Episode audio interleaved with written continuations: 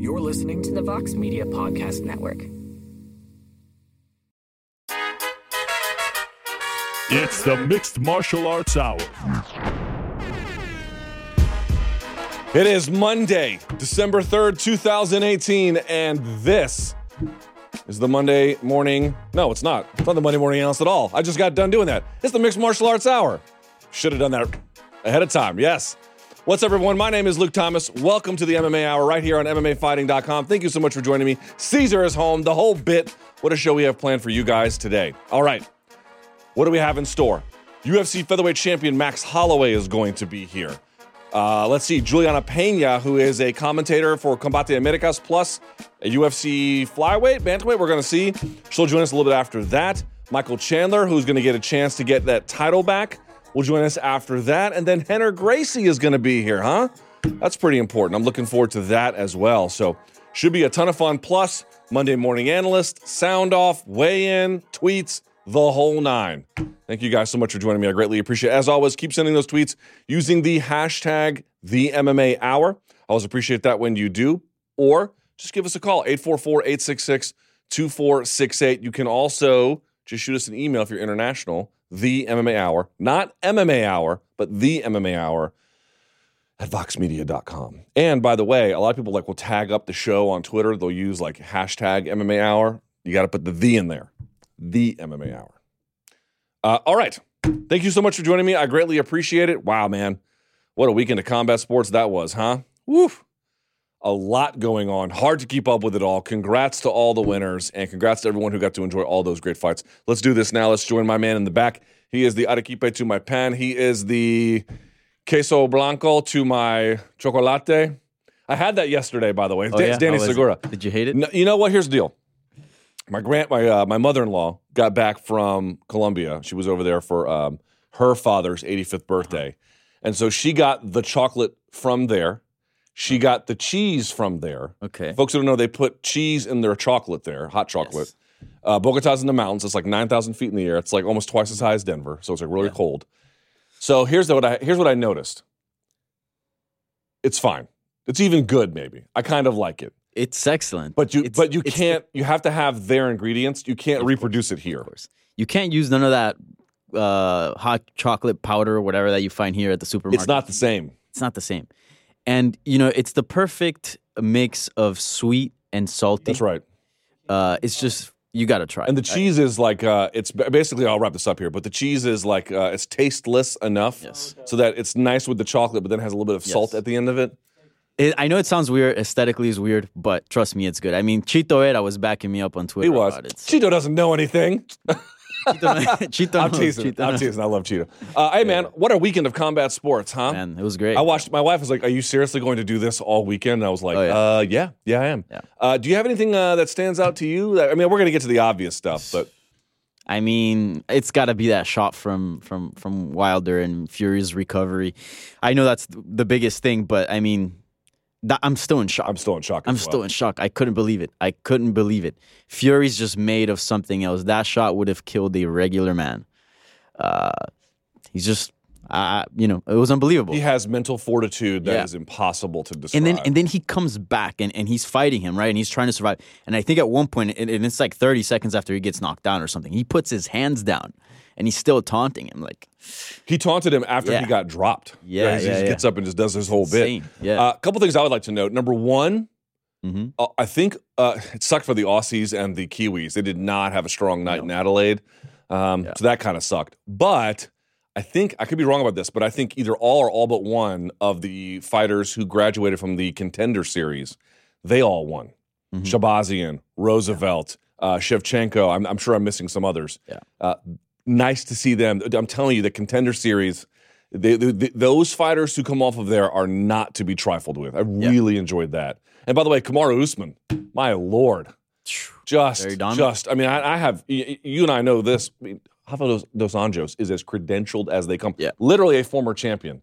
Uh, granted, a weight class down, and dude, Kamaru just kind of did whatever he wanted. Yeah. Unstoppable. yeah and he still looked like he had easily f- another five rounds in him Yeah. that guy's that guy's already built for a championship fight like he's he's ready to go Yeah, let me do this before we go. Um, I, I need to do my way in. I'll talk to you. We got calls and tweets, right? They're all pretty good today? yes they're very good Do we have any women callers? They've been beating me up on social Yeah, media yeah. now. and and we got an angry one too. Like, oh, dude. yeah, dude, you, women listen to our show. You know, we just Okay, gotta. uh, but I, gotta- if I hadn't said that fact. something, I poked the bear. All right, fine. I mean, they're they're just too busy to call you. Yeah, apparently, yeah. thing. It's like you want me to take you seriously, and I do now. But you ladies were slacking before, so let's just be real about that. All right, we'll come back to you in a little bit later. All right, sounds good, my friend. Uh, before we go to the weigh-in, very quickly, I just want to give a, a shout out to the boys in the back. I make them do things in the studio that they're well. That sounds really weird, but I make them do things related to their job that the studio was not necessarily built for, and they do a phenomenal job bringing it to you. So I just want to say salute to everyone back there who makes this show possible in the way that I asked them to. And I know that's not easy sometimes, but they do it, and I'm always uh, very, very grateful for their services in that regard. All right, time now for the weigh-in.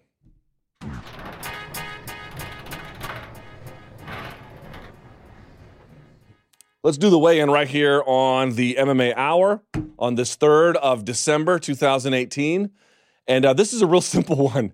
I got this question, and I'm sure anyone else in media got this question too, man. How many people got tweets or whatever, or emails, uh, or just watching general discussion after that Wilder Fury fight? I know there's a lot of MMA, but I'm sorry.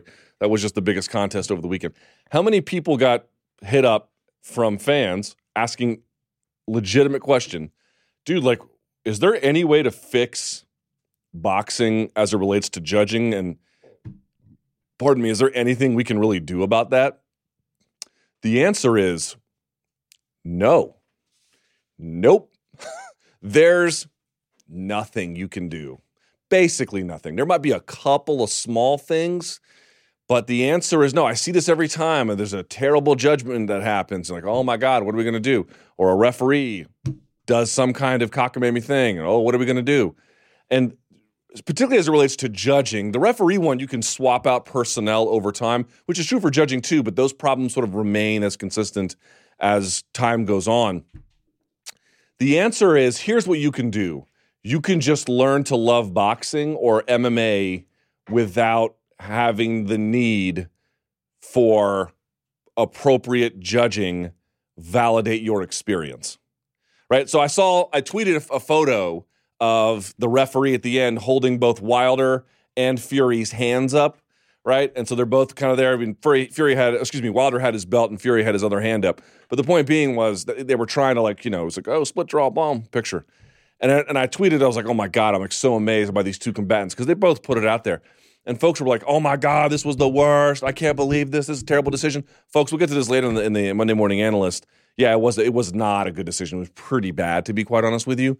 But the reality is, nothing is going to change. You need to find a way to enjoy combat sports without it being validated by getting the appropriate decision call every time. Otherwise, you are going to be consistently miserable. Understand the mechanics in play here. We gave the keys to the kingdom to the people that run the DMV. We gave the keys to the kingdom to the people that run the VA. Do you see what happened with the VA this this uh, past week? They couldn't pay out GI Bill benefits because they had an IT system that was 50 years old. You could say, what does the VA have to do with athletic commissions? The answer is they're all part of this vast, complicated government bureaucratic nightmare. They may not staff the same people or even have the same tasks, but they all are emblematic of this glacial inertia, essentially, that um, that we're all kind of stuck with. We're just stuck with this. How on earth are you going to get judging to be different anytime soon? Particularly in the MMA side, because I saw a lot of people being like, "Oh, boxing effed it up again. Boxing really screwed it up." Yo, you know that's the same commission that will do all the MMA fights in that state. I had Andy Foster on my show last Monday to talk about Chuck Tito. The guy sounded uh, worn out, and he knew he had Wilder Fury still to come. It's the same people. Maybe not the exact same judges or the exact same referees. It's the exact same sort of uh, leadership group in place with the exact same motivations, the exact same tenureship, the exact same glacial pace to everything that affects all of it it's all the same. You can make this about boxing. It's not about boxing, it's about athletic commission sanctioning. You think this sounds like an attack on athletic commissions, and it's not. It's just understanding what we have working with us.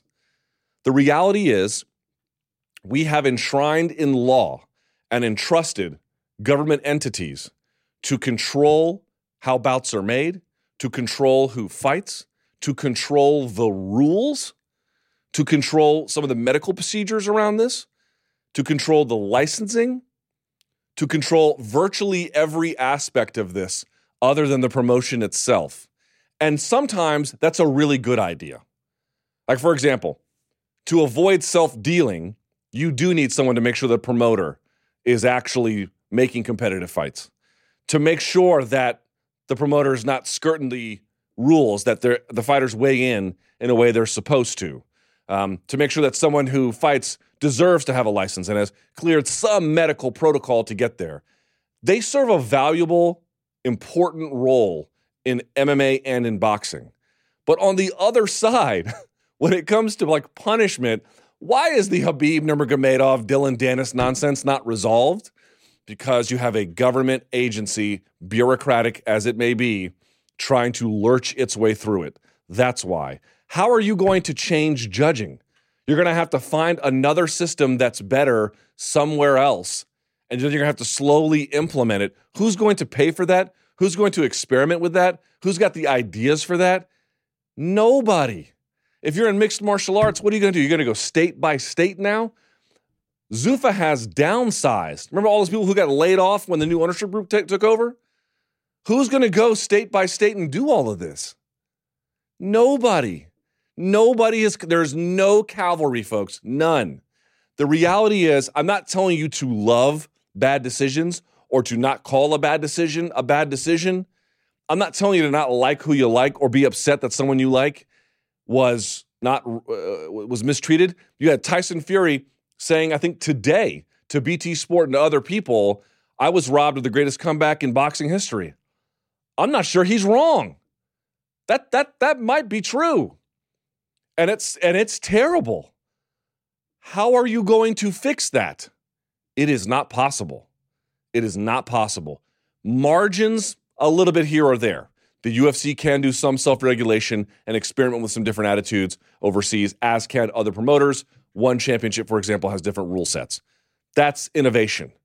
But but MMA and boxing in all 50 states, and for boxing internationally, there's a lot of this. Even Japan doesn't regulate MMA, but they have their own boxing commission.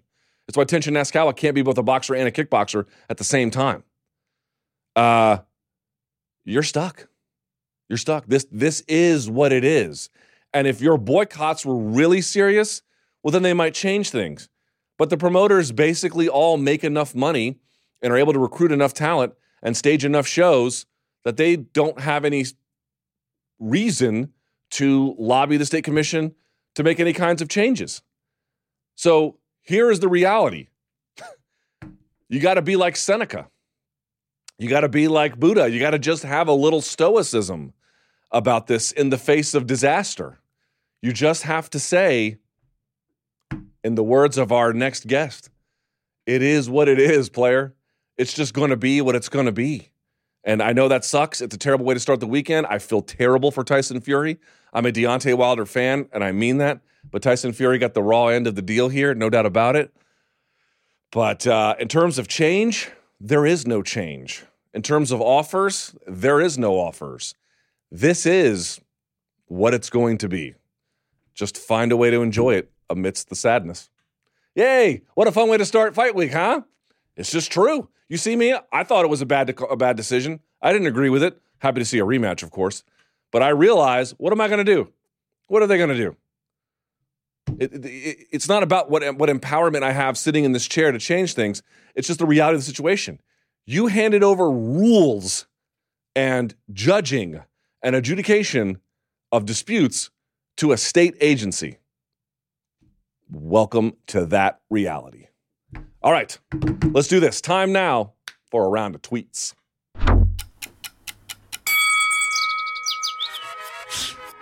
Five minutes on the clock. The clock starts when the first tweet goes up. Let's see it. Here we go. All right. People say that judging in MMA is much more difficult endeavor over boxing. That's true. After watching Canelo versus Triple G one and now Tyson versus Fury, you mean Wilder versus Fury, and seeing the judging, I'm starting to wonder if it is boxing that is more difficult to judge. Thoughts? No. Big John McCarthy told me something really interesting once. You can take someone trained in MMA and to get them trained up to the level where they can judge boxing, it's a very short learning curve. Conversely, getting someone who is a boxing judge to then be able to judge MMA fights can often be a much, much longer learning curve. It's just a different sensibility about things. There are more combative aspects that you have to weigh inside of uh, MMA, and there's fewer rounds. In boxing, there's a little bit more variance for uh, different ideas and for error, actually. It's just in this one, they just made a lot of it. Next. Uh, with Fury and Wilder having a two way rematch clause, but not for a draw, as Fury said in the interview afterwards, do you think this is something champs and MMA will start getting put in contracts? And we'll see more rematch. And what do you think if that happens? There is no way, short of someone being Conor McGregor powerful, the UFC is going to allow one of these guys to introduce a rematch clause into their contracts. Not going to happen. Next. Uh, Overeem, Dos Santos, Rua, and to some extent Ngannou. Does it warm your heart that the, that the excuse me that the seasoned fighters are the ones who won their respective bouts? Does it complicate things that no one torches? Excuse me, that no torches were passed in the shallow heavyweight division? Awesome show. Thank you very much for that. You know, on the one hand, there was and there wasn't.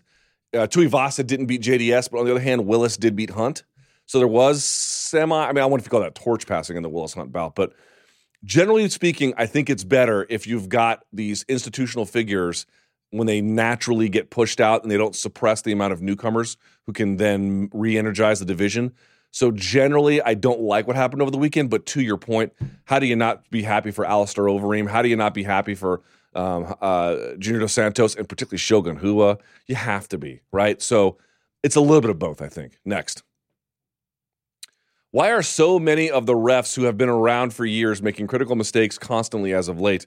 What can be done, if anything? So this is another complicated one, right? It's like, um, I'm not sure who you're referring to in this particular case. There needs to be constant re-education, and to some extent, there is. But the state apparatus isn't really the one doing it unless they partner with a particular referee. Like Big John McCarthy teaches courses. Herb Dean teaches courses. I think even other ones do, like Jason Herzog and some other ones. It's not like the state teaches courses and then they go get the licensing from that. They are the ones not doing the licensing per se, but doing all of the best practices as it relates to that particular industry. And so you're asking why they make, make mistakes. I think number one, that's just what the highest level of refereeing looks like for the most part. And number two, I, I wonder how much professional development that actually happens in the course of their careers. I'm sure a lot. I just don't know what the full answer is. And so it's kind of hard to understand how they make progress over time. Next. Uh, Caldwell or Horiguchi? Who are you leaning towards? Got to be Caldwell, Darrion Caldwell.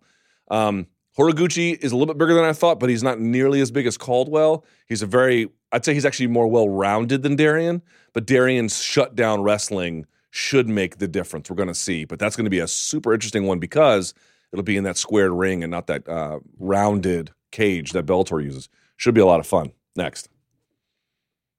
Uh, how would you rate the overall growth of Tyson Pedro? He had a lot of hype coming into the UFC but never been on a steady rise. Who's a suitable opponent for him, in your opinion? I, I don't think about the uh, the uh, opponent at this point. You know, he looked really good early. It wasn't like he looked like all, even Tuivasa. Tuivasa and Pedro lost, but they looked good early. Overall growth of Tyson Pedro, I don't know. It's like on the one hand, he does a lot of things right. To me, the issue only seemed to be started strong. Tuivasa, same thing for the most part. It was just making good decisions consistently over time seemed to be a bit of an issue. So maybe it's just a maturation thing where, you know, um, over time they learn to just slowly implement their offense rather than just sort of improvising all the time. They begin to understand when to improvise and when not to. It's a difficult question. Um, oh, you know, have, you have to also ask what's his ultimate upside. I guess we're going to have to find out. But he's he's still too green to say that this is all we're going to get from him. There's a lot of left, life left in him. Let's go to the next one. Uh, in an interview recently, Dana said the Ultimate Fighter will keep going. I can't see any reason to keep it around. Why do you think the UFC has such a hard time letting tough go? I think they're going to be able to cut costs in the next season because they're going to have their own what you call it. They're going to have their own um, a venue, and it does produce some decent stars over time. And they just seem to think that it's a good vehicle. I don't know why. All right, he's on the line now. Not a moment to waste. Let's get it going. He defends his title at UFC 231 this weekend. He is the reigning and defending UFC featherweight champion of the world via phone, I believe. Our friend Max Holloway joins the show. Max, welcome to the show, sir. How are you? I'm good, Luke. Yeah, it's it's phone interview, man. Sorry, I know you wanted to see my pretty face, but uh, I wasn't able to get to a Skype a laptop, so I, I apologize. So I wanted to see that beard of yours. You know, that beard, your beard game be strong. It does. It is certainly strong. Well, first of all, Max, a couple things I want to get to right off the break. Number one, I'm not going to see you tomorrow, so I'll say it now. Happy birthday! I know your birthday is tomorrow, correct? Ah, thank you, man. Ah, that's that. That's amazing. Thanks for remembering. Yeah. Yeah. Okay. So first of all, that should be a lot of fun. Second of all, I saw your interview with uh, the gentleman from Complex. Did you get the PlayStation PGs that you said you were going to?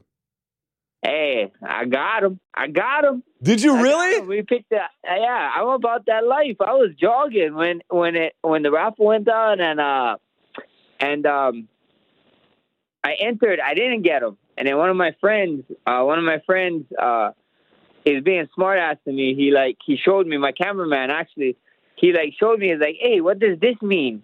Uh, because he entered a raffle too for the, on the sneakers app. And he's like, hey, what does this mean? And he had big words that said "got him." I was like, wow. I was like, thanks for rubbing it in the face because I just told him I didn't get him, and then I had a, I had a couple homies in Hawaii enter the raffle for me too, and one of them got him for me. So he he hit me up through Instagram and told me, "Hey, look, I got him for you." So I, I'm so stoked. I'm, I'm excited. I can't wait.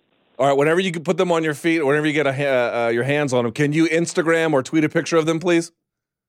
Oh yeah, it might be a video. It might uh, I don't know. Last time I kicked the car window out, so maybe we kick something else out with them on. It'd be fun. That would be kind of fun. All right, man, let's get to it. You know, I don't I don't know exactly what to ask you about some of this stuff, except just to say, um, are you already tired of all the questions about the difficulties you face this year? I know Media Week is about to start. I mean, how do you feel about having to answer for this kind of stuff all the time? It is what it is. You know, uh, people, people, some people are concerned, really concerned. Some people need to do a job, and and and it comes with it comes with my job. So you know, I, I ain't concerned. I know about a bunch of questions you know, I've been answering a, a bunch of times. You know, the answer's not going to change on all of them. So, you know, if you guys want to hear an old record played, and you know, keep asking the questions. Have you thought more about it? Because I know that you know it's not a concussion, or at least you don't think it was. You don't think it was the water loading thing or the weight cutting thing. Could it have been some kind of illness that they just didn't diagnose or didn't know about?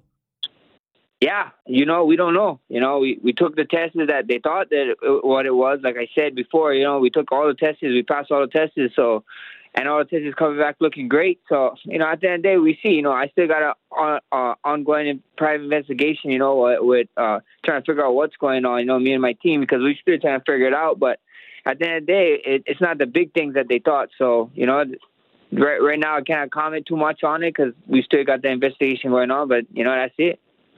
How do you know you feel better?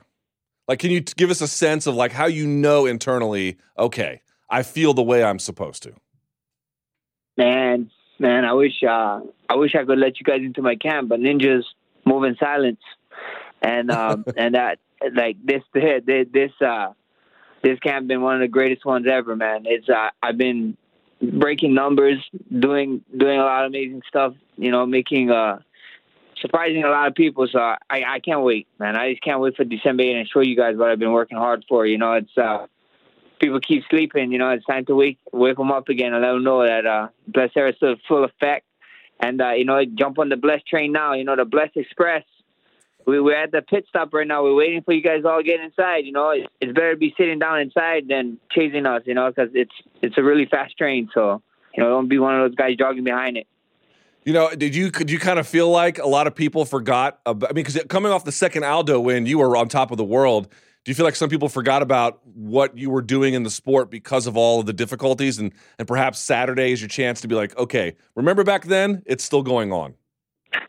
yeah, you know, like what I said, you know, I told I told you guys already. You know, everybody keeps saying this is going to be one of the hardest fights for me. You know, and I and I believe, you know, I believe every fight is hard. You know, everybody keeps saying this guy's undefeated and this and that. For you know, I'm on all every fight. You know, I'm undefeated. He's fighting an undefeated fighter too.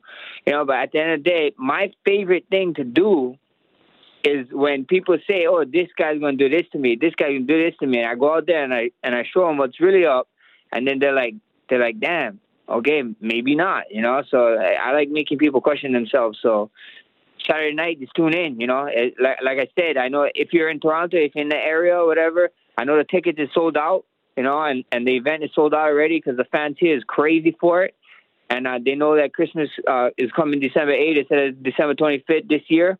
And um, you know, but I tell you one thing that never sells out is pay per view. You know, so you guys gotta start figuring it out. You know, be with your friends and your families, and you know, make big parties, make small parties. And if you're going to a party, buy a pay per view at your house because that's how great this card is going to be. This is a this is an MMA insiders card. You know, the all the inside guys wanted this card, and uh, it's it's here.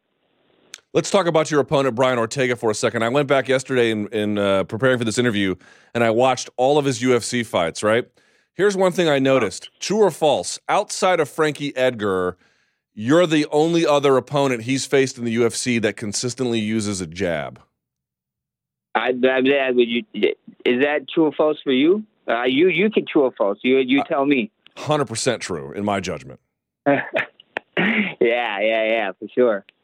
So, what do you think that means? Do you think that uh, would you acknowledge up front that the jab is not only central to your fights in the way that it has been, but probably for this one too?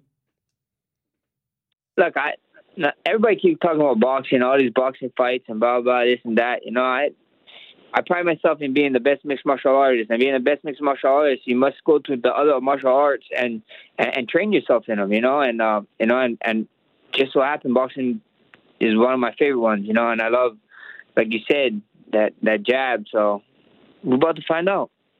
Uh, is it obvious to say, and maybe it is, that the biggest threat from him is his clamp? Right? Jumping on some kind of a head and an arm. Um, um, you know, it's just some setting up some kind of submission in the in the uh, you know the flash of a of an eye, or um, like when you assess him as an opponent, his biggest threat is what? Uh, he's dangerous. The man, the man is dangerous. You know, he he's just a dangerous guy all around. You know, he showed that he can knock you out. You know, with a punch, with a kick, with a knee. Uh, he showed that if you give him something, he's going to take try to take it home with him. Uh, and and he also showed that uh, he got a chin on him. You know that that that uh, the Mexican blood in him, man, is crazy. You know, it's it's it's going to be a crazy fight. You know, Mexican and Hawaiians, we're we're born fighters, so it's it's crazy. It's amazing, and I can uh, I just can't wait to. This is one of the guys, and this is the fight. You know, everybody keep act, talking about. Man, I wish these guys could fight at this time, blah blah. Well, this is, here it is. You know, two young guys and for the fight that matters most, for a belt, for a champion, for a world championship fight. So I, I, I, I can't wait to do it, man. I just can't wait to go out there. And uh, you know, this fights that excite because is one of those guys that you know, when it's all said and done, they look at my career and they look at the list and they're like, "Damn, who who did this guy not fight?" You know, and that, that's just what I want to be. I want to be the best ever. Uh, what do you make of the fact that he snatches submissions so late in fights sometimes? Hey, he's uh, that's that's the jujitsu way. You know, you never out. You know, you're never out to fight. You know, like I, I got one of the greatest jujitsu practitioners in the world too. You know, in Rylan Lizares and and even uh and his trainer was uh, Pedro Sauer. And every time I talk stories with Pedro, you know, it's like they, they, that's the Gracie way. You know, to the death. You know what I mean? Like to someone like you know, like I'm gonna take it or. I hurt you or I make you quit, you know. So I, I think it's cool, you know. He's really living that that Gracie Jiu Jitsu lifestyle, and that's dope.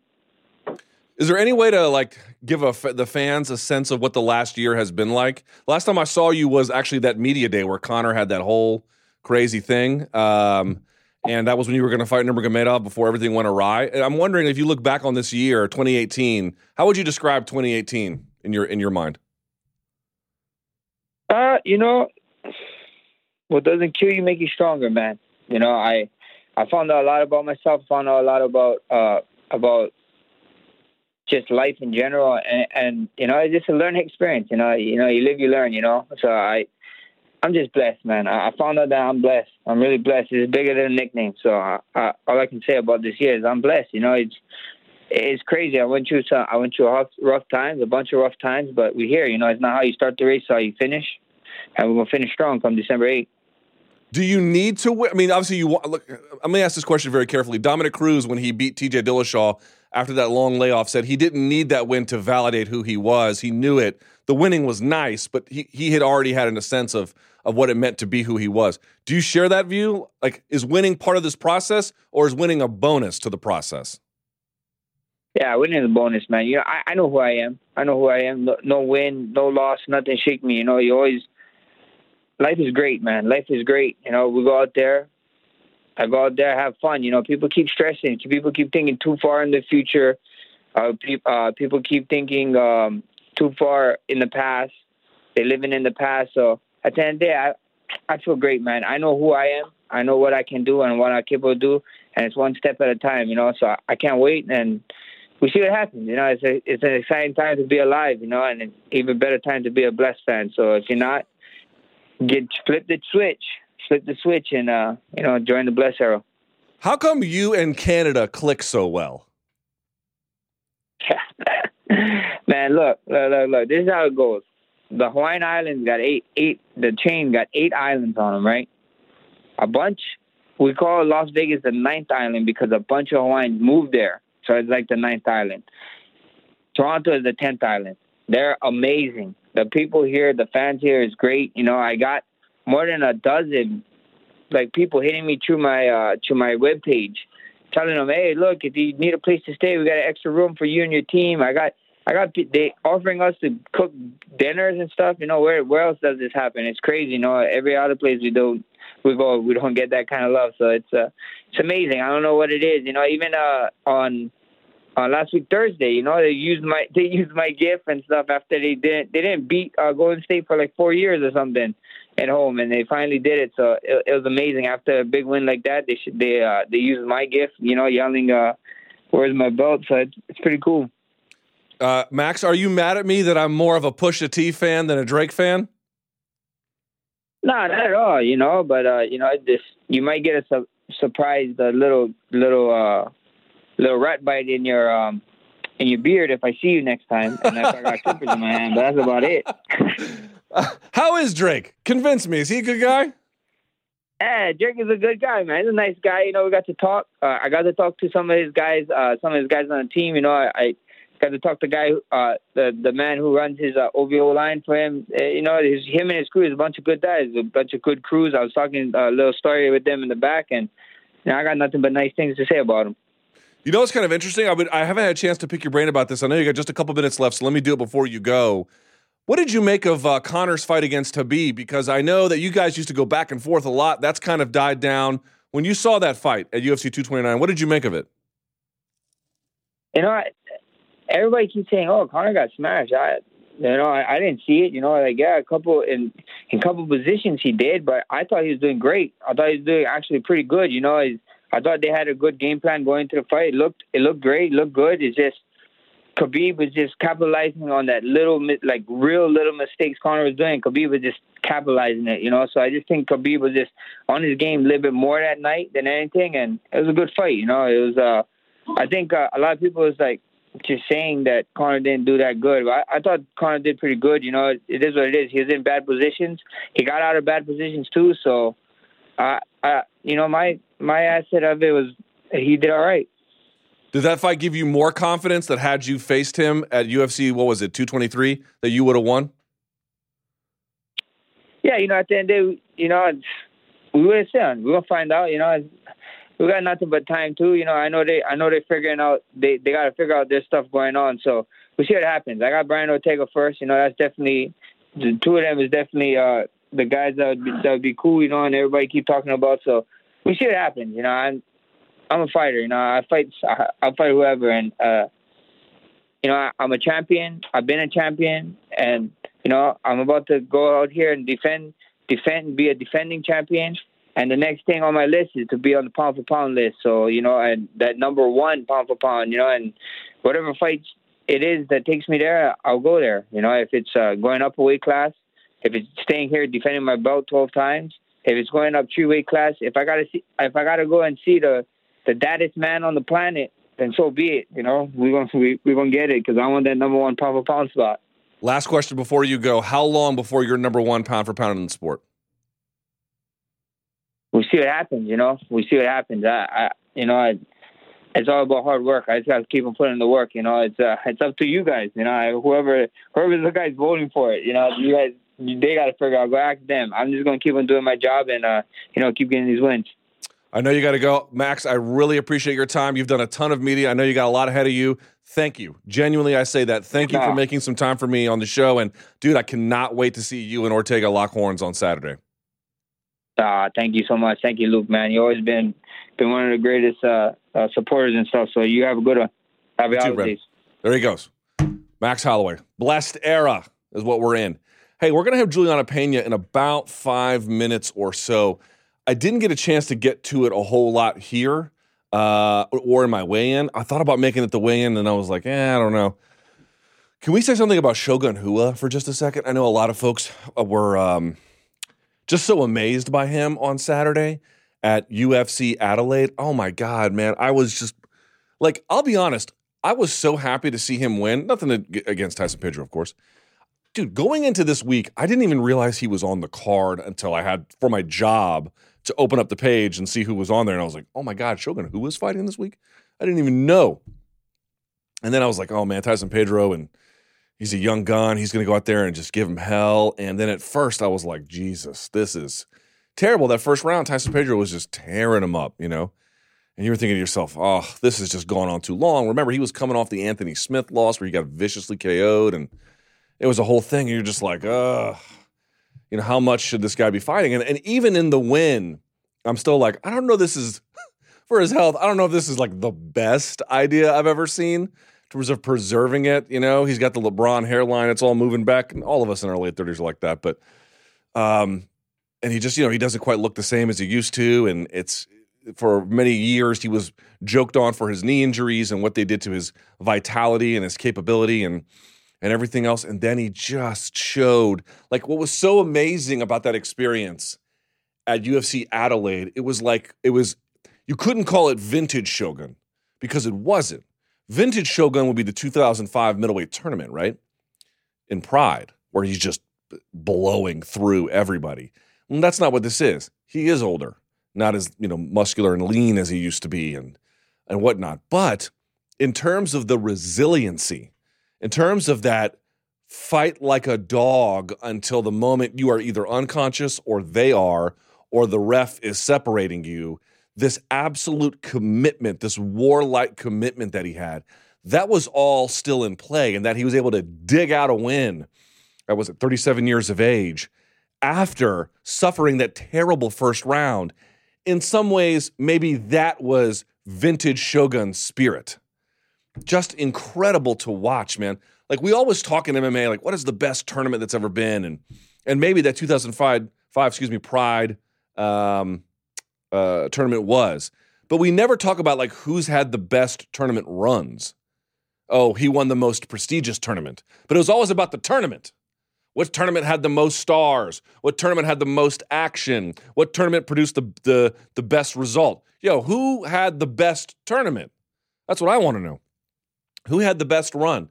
And in MMA, there's a lot you could of ones you could different uh, you could argue. You could maybe say uh, Mark Coleman 2000. You could say I don't know uh, a lot of different ones. But I'm going to go with Shogun Rua's 2005 middleweight run. Um, it's just unlike anything else you've ever seen. It's just unlike anything else you could ever have imagined. And he's had a gazillion downs since then. But just to see a flash, a moment, a something that was there was really kind of incredible. So Tyson Pedro has time to get back on the winning track, and I'm sure he will. Uh, and I don't know how much life left in him as a fighter, to be honest, that Shogun has. But for two rounds, really, on Saturday night of the three, I suppose, he showed us um, just his, incredible character. I, I'm in awe of it, uh, like I always am. All right, let's go to our next guest. Is this phone or Skype, Danny? I can never remember. Phone. Okay. Let's go to our next guest. She joins us. She's a commentator for Combate Americas, a UFC bantamweight, a mother, and so much more. The inimitable uh, Julianna Peña joins us right now on the MMA Hour. Hi, Julianna. How are you? Hey, good morning. How are you doing? I'm doing quite well, Julianna. It's been a long time since we've spoken. I think the uh, I know you've been active in the MMA world through Combate, but um, in terms of your UFC side of things, we have missed you. Definitely, yes. I have been uh, commentating for uh, Combate Americas and loving every second of it. All right, let's um let's we'll get to that in just a second. Let's backtrack here a little bit. So you uh, last fought, I believe, what January of 2017? Yes, did I get that number right? I think so. I Yeah. know. Sometimes you guys know the stats about myself more than I know. Uh, uh, fair enough. Real quickly about that, I, I've heard some rumblings uh, from social media, I believe, that you were sort of considering a comeback. Where are we in the process of that? um, it's soon. That's what I can say. So you you have actively spoken to the UFC? um, no, I have not. No, but my people have. Yeah. Okay. Um, have you been training on? I mean, you must have been active in the gym, obviously childbirth notwithstanding, but as a general life practice, you've been in the gym, right? Yeah. So, like, how active? Like, uh, how f- if they called you today, how far away could you be physically from doing it? Um, I don't know. I'm not sure. I'm kind of in the midst of figuring that out. I'm here in my hometown getting evaluated, and uh, you know, sh- sh- I'll be leaving here on Wednesday, and hopefully by the end of that time, my coach will have uh, an answer for me as to when I'll be ready to take a fight again and get back in fight camp. Oh, I see. Fair enough. Okay, so could be first quarter, maybe second quarter of 2019, something in that ballpark ish. Yeah, 2019 for sure. Yeah. Uh, I got to tell you, the division's changed a lot since you've been around. What do you make of the state of women's MMA these days, in particular your division, and what has happened since you were last around? Um, you know, I I think that it's awesome. I just know that the the bantamweight women are are killing it, and it's exciting to see, and it's um always refreshing to see a 35 or a 135 er on the on the cards. You don't see enough of them.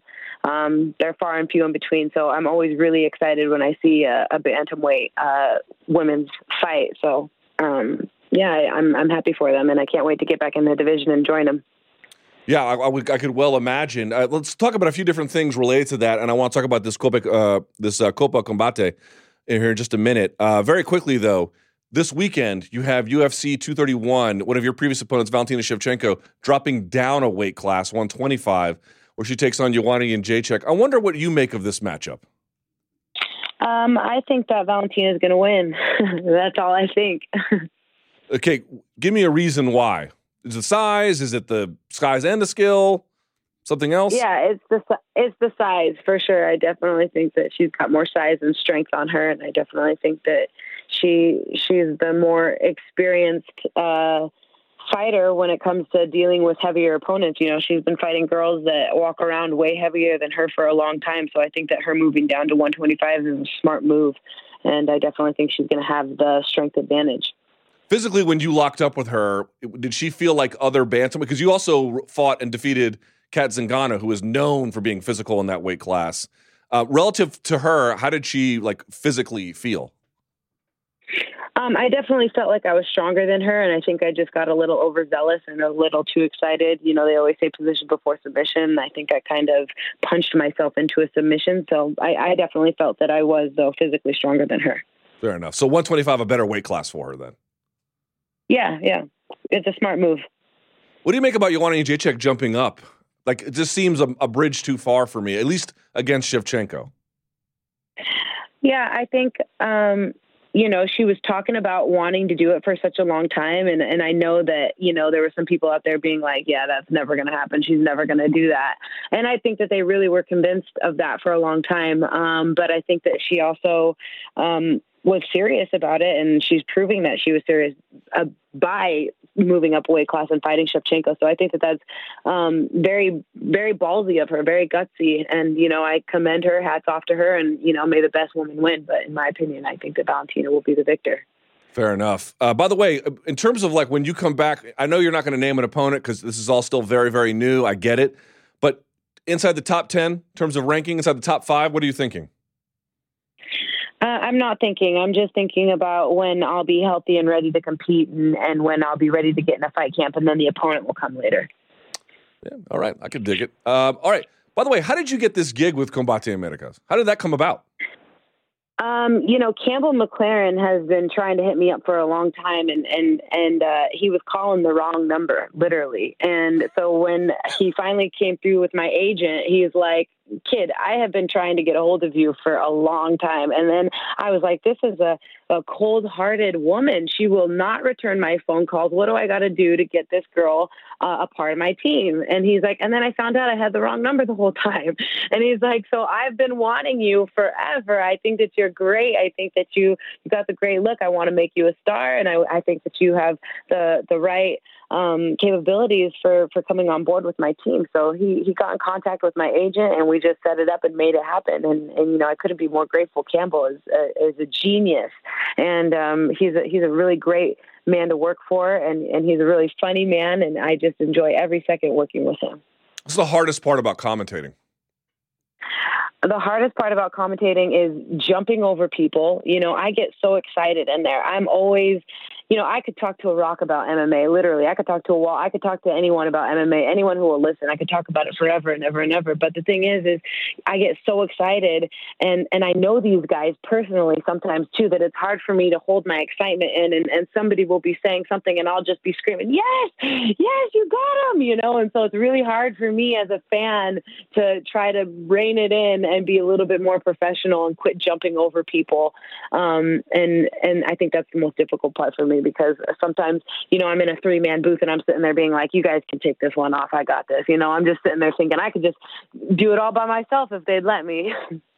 Uh, was it the perfect job to come along while you had this motherhood break and this break from MMA to still be watching these young fighters coming up, being talking talking about them? Like it's it's this good proximity, but not necessarily an unhealthy, toxic sense. The relationship to MMA during that time.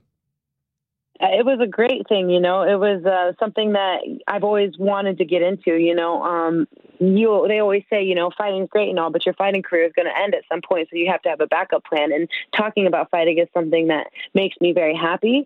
And I've always wanted to get my foot in other avenues and, and, and open up other doors in the MMA world. I've always wanted MMA to be a part of my life and to engulf my life for the rest of my life because it is what I am passionate about. So MMA and talking and, and uh, being a chatterbox is just something that comes naturally to me. And so to get this kind of gig, especially from um, transitioning into motherhood and transitioning back into fighting has been a blessing, you know, and it's just real nice to, you know, get that diaper money and not having to get punched in the face and and and do something that I enjoy doing. So it's it's all real fun, and I love the fights. I got to tell you, these these fights are so exciting, and they have such a high percentage of finishing uh, in Combate Americas, and so these fights are so exciting, and and I'm so excited in particular about this Copa Combate eight man one night tournament uh, that's coming up here. So let's talk about that more. December 7th at the Save Mart Center in Fresno, California. Correct me if I get any piece of this wrong, Julianna. This is the second annual tournament, right? Uh, one night, eight man featherweight tournament. And here's how it goes quarterfinals are one five minute round, semifinals and finals will be three five minute rounds. Winner gets a hundred grand. Did I get that right? Right, and it's it's a pinnacle of a tournament kind of deal because it's country versus country, and there's eight countries. The winner gets hundred thousand dollars and a trophy that is the largest trophy in sports. It's four and a half feet tall. It's a foot taller than the Stanley Cup. It weighs like eighty five pounds or something crazy like that. It's the most beautiful trophy I've ever seen in my entire life. Like if it were me, I would just want to be fighting for that trophy because that's like massive bragging rights. Like that trophy is so gorgeous. Um, literally, I'm just so excited to see whoever wins get that thing and try to take that home on a plane because that thing is going to be interesting. Um, but yeah, you can see the whole thing live on DAZN. Um, I'll be commentating alongside Max Bretos and Gilbert Melendez, and it is the first sanctioned one night eight man MMA tournament in the U.S. Um, so I think they did one in Oklahoma, but that one wasn't sanctioned. I don't know if it was sanctioned or not, but anyways, this is the first one, and it's huge. It's at 145 pounds, and uh, it's the format that was that Campbell used to originally start the UFC. So it's it's such a it's such a fun thing, you know, because literally you don't know who's going to win. You you think you know you have your favorites and everything like that, but what if your favorite gets knocked out in the first round, gets a cut above his eye, it's so big that he can't continue, you know, and and then he's knocked out. So anything can happen. And as you know, in MMA, anything can happen. But in this particular instance, it's going to be crazy because, like I said, eight different countries. you know, one five minute round to seal the deal so that you can move on. And, and you got to fight three times in order to win this thing. So it's going to be bananas. How do you fight a one? Uh, okay, so the quarterfinals are one five minute round. What is the plan there? Because yes, the plan could be oh go finish somebody, right? But it's not always that easy. How do you game plan around that? You know what's so interesting about that is I think that that's so cool. You got five minutes, literally. You have five minutes to go put it on someone. Like literally, it's like the difference between life or death and the difference between, in my opinion, me and that trophy, you know? So I want that trophy. I'm going to try to go kill you so that I can get that trophy. And then, of course, a hundred grand and the bragging rights from being, you know, the winner of, of beating uh, someone, th- three different men in one night. You know, that's massive bragging rights. And it's so old school style that it's, it literally, it gets me excited just thinking about it. Cause yep. I mean, so you have five minutes to go put it on someone. And if you don't, then you're out literally. And that's the difference. It's like, do you want this or not? And again, this will be December 7th at the Save Mart Center in Fresno, California, live on DAZN. Winner gets 100 grand. By the way, do you plan to keep commentating as your fighting career resumes? You're going to do both? Yeah, yeah. Um, I'm going to. I'm definitely going to do both, and they know that that I'm going to be fighting again. So you know, there's some shows that I'm not going to be able to to make it to because I'll be in training camp and it will be too close to the fight. And but then there's also going to be times where I'm not going to be fighting and I'll be commentating. So it works out really well. You know, they they work with my schedule. They're they're a great organization to be working for. I couldn't is, be more blessed and proud. What do you think this like? Why is Combate Americas um, surging? If you had to explain it to somebody, um, how how would you identify the cause of their ascension? Easy, easy. Latinos are on the rise. Latinos are coming up, and it's our time to shine. And Latinos are taking over, and these fighters fight their asses off. And we like to say this phrase fight like a Mexican, you know? And I mean, it might sound, uh, you take it how for however you want, but Mexicans work their asses off and they're not going to stop and they're not going to quit. And you're literally going to have to kill them in order to get them to stop. So these fighters are literally putting it all, all on the line. They're honored to be fighting at such a high uh, profile and, and, such a high platform, and um, they fight their asses off, and and they know that their asses are on the line. If you don't fight your ass off, you're out. You know, so they're honored to be to be fighting on you know Telemundo, Univision, on on DAZN, and and they fight like it. And you could literally see that if you just watch you know one show, you'll see that we have a high high um, finish rate in all of our fights.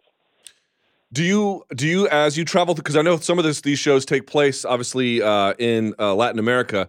As you travel through do you see enough technical development? So the thing you're identifying is their willingness to compete, which I think is beyond question at this point, certainly. But are you seeing enough gyms popping enough, enough technical development? To what extent are best practices making their way south of the border, so to speak?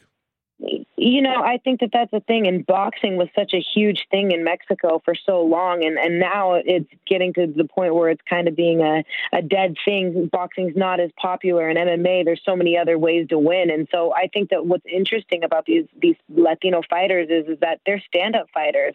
They don't necessarily have all of the ground technical skill, all of the wrestling, but that's okay because we like to see them bang it out and stand on the feet and knock each other out. And that's exactly what they're doing. They're standing on the feet. They don't want to go to the ground. And if they do go to the ground and if they're on the ground for too long, you know, they, they stall and then they get picked back up on the feet until a knockout happens again, you know? So I think that's also something different. We like to say this thing in combate, mucho más acción, which means a lot more action. There's always action, action, action going on. And once they go to the ground and they're just kind of, you know, laying on top of each other, we're like, nah, stand back up. And then they fight again because that's the way that they fight. They fight on the feet, you know, and they really do bang it out. And I think that that's what kind of segregates us from different organizations is that we're not letting them stay on the ground forever. We want these guys to slug it out on the feet and, and they want to slug it out on the feet too. So, I mean, it works out for everyone. Uh, I know Max Bretos from uh, his work at ESPN. We actually spoke recently um, because he he's trying to do some other things, and he hit me up about it.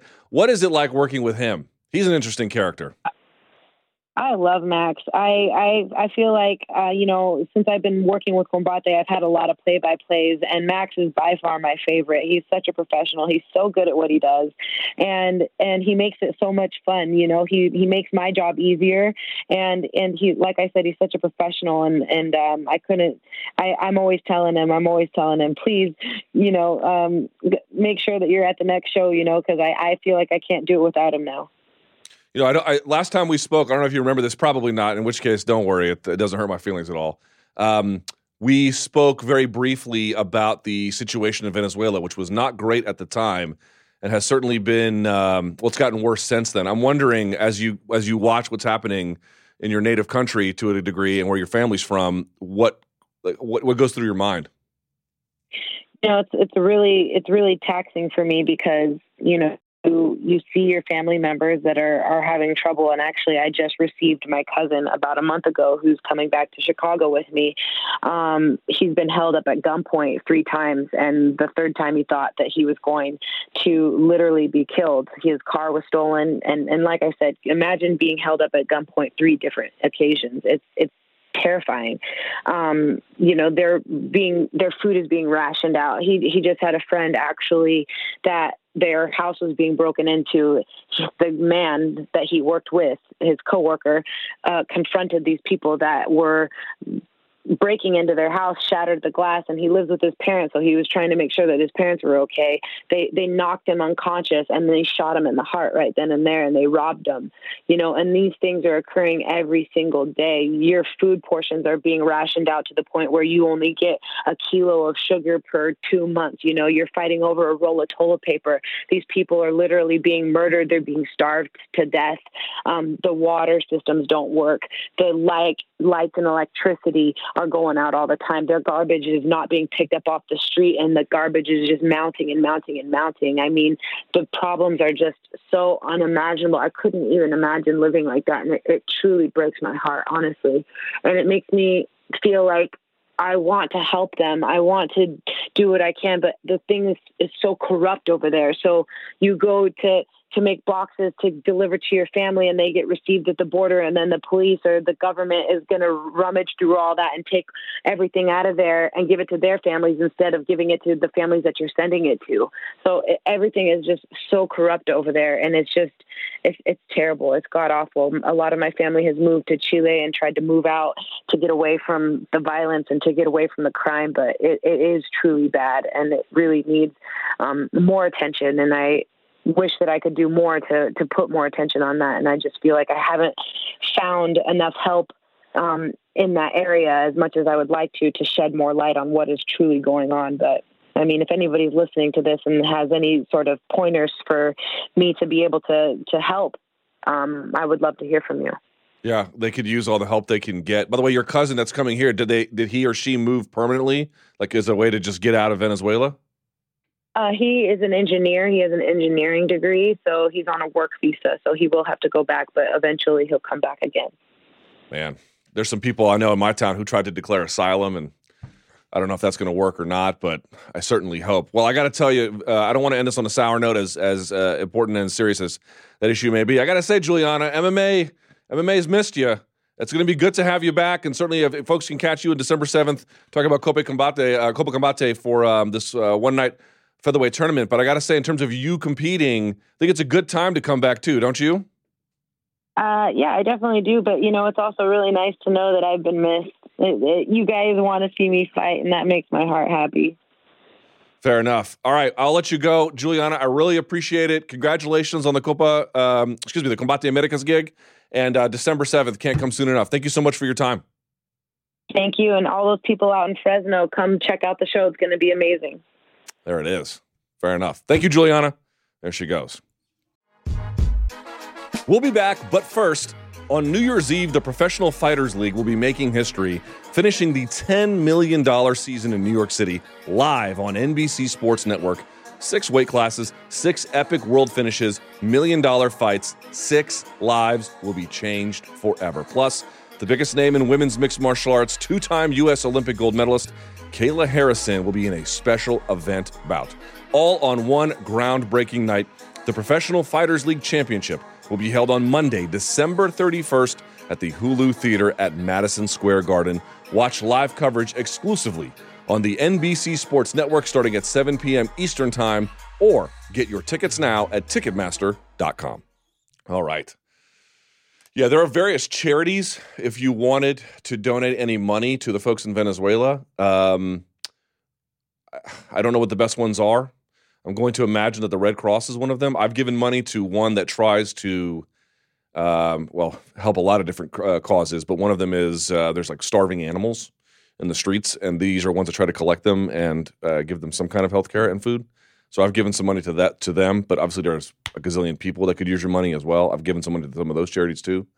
Uh, it's a ridiculously awful situation right here in the uh, Western Hemisphere, and I don't think it gets a lot of discussion, and it's going to impact uh, it's going to destabilize that entire region and it's going to impact a lot of different people. So it's unfortunate, but they could use your help if you've got any uh, help to give.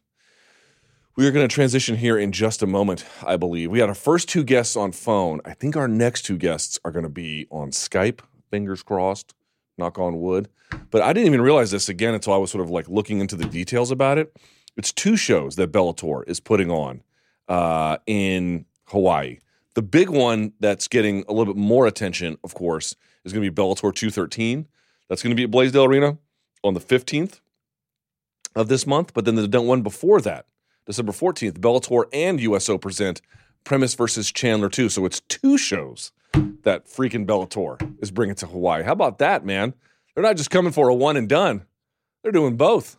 All right. He joins us now on our Skype machine, former Bellator lightweight champion, maybe soon to be again, there he is, the Mizzou Tiger himself, Michael Chandler. Hi, Michael.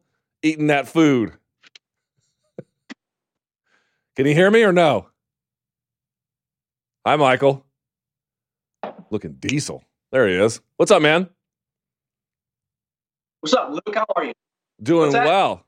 Look at you, all diesel. I can. Can you hear me? Yes, I can hear you. He's like eight What's minutes What's up? behind. How are you? Good, good. All right, let's get this going.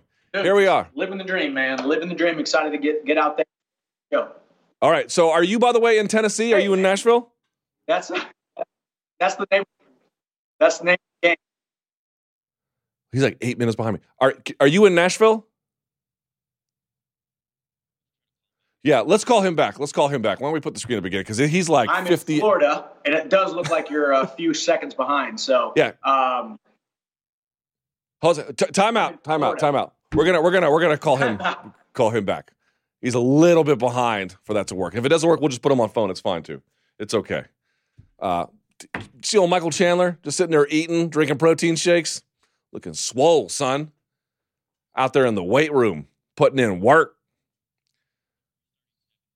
All right, they're going to restart the Skype machine and then get him back on. As I mentioned, by the way, so there's the two cards, two cards. You know the big one, Bellator 213, McFarland versus Letourneau. That's going to be the Neil S. Blaisdell Arena, Blaisdell Arena. That's uh, let's see, that's McFarland versus Letourneau, Machida versus Carvalho, Neiman Gracie, Ed Ruth, part of the uh, welterweight tournament. Then you have Mo Lawal taking on Liam McGeary, and then it opens with Kona Oliveira taking on Naya Nona. Naya Noah Dung.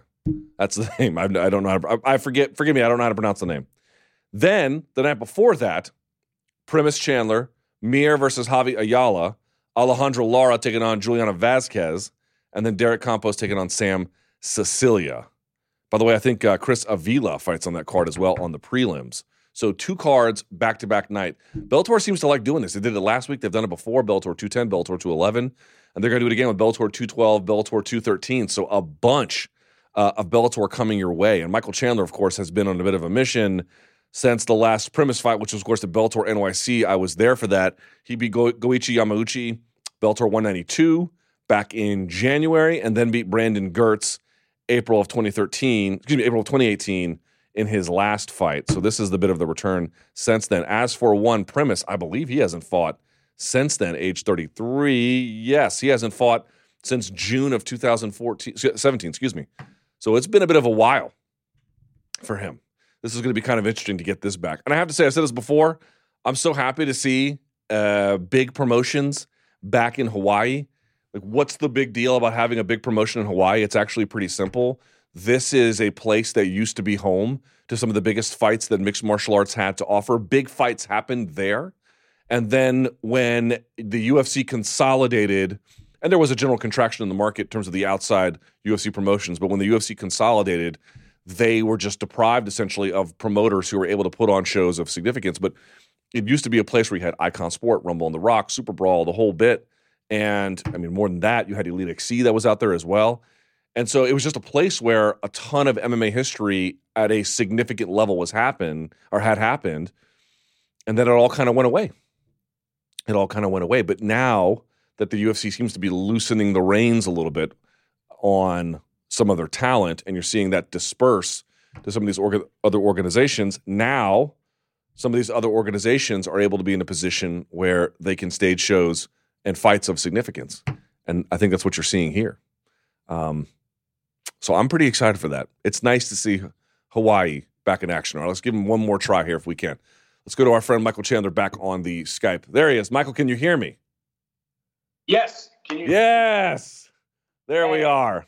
How are you, sir? Man, I am living the dream, man. It's always awesome. These fight camps are so crazy because they start off, you have this long road ahead of you, and then all of a sudden you get within these last two weeks, you're chomping at the bit. I'm ready to fight tomorrow, ready, ready to make weight tomorrow. So I'm just on cloud nine, man. Everything's firing on all cylinders, and I'm ready to go.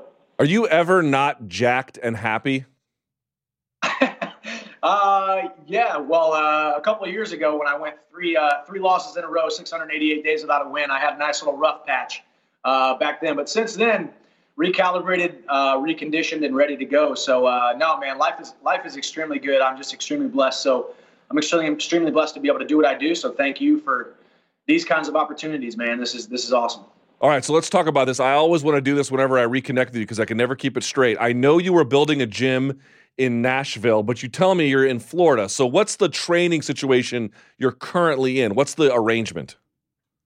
So I'm currently in someone else's home down in Florida, sleeping in someone else's bed um, down here in a VRBO uh, vacation rental. Uh, I was just in Nashville this past weekend, mainly uh, to see my wife and son uh, because going too long without seeing them is just not good for my heart, you know. Um, so it's it's one of those things where I've got such a great opportunity and such a short window of opportunity and such a great training training uh, scenario down here with Henry Hooft and Greg Jones and Kami Barzini and and these coaches, um, and then the training partners from guys at the top of the UFC, guys at the top of Bellator.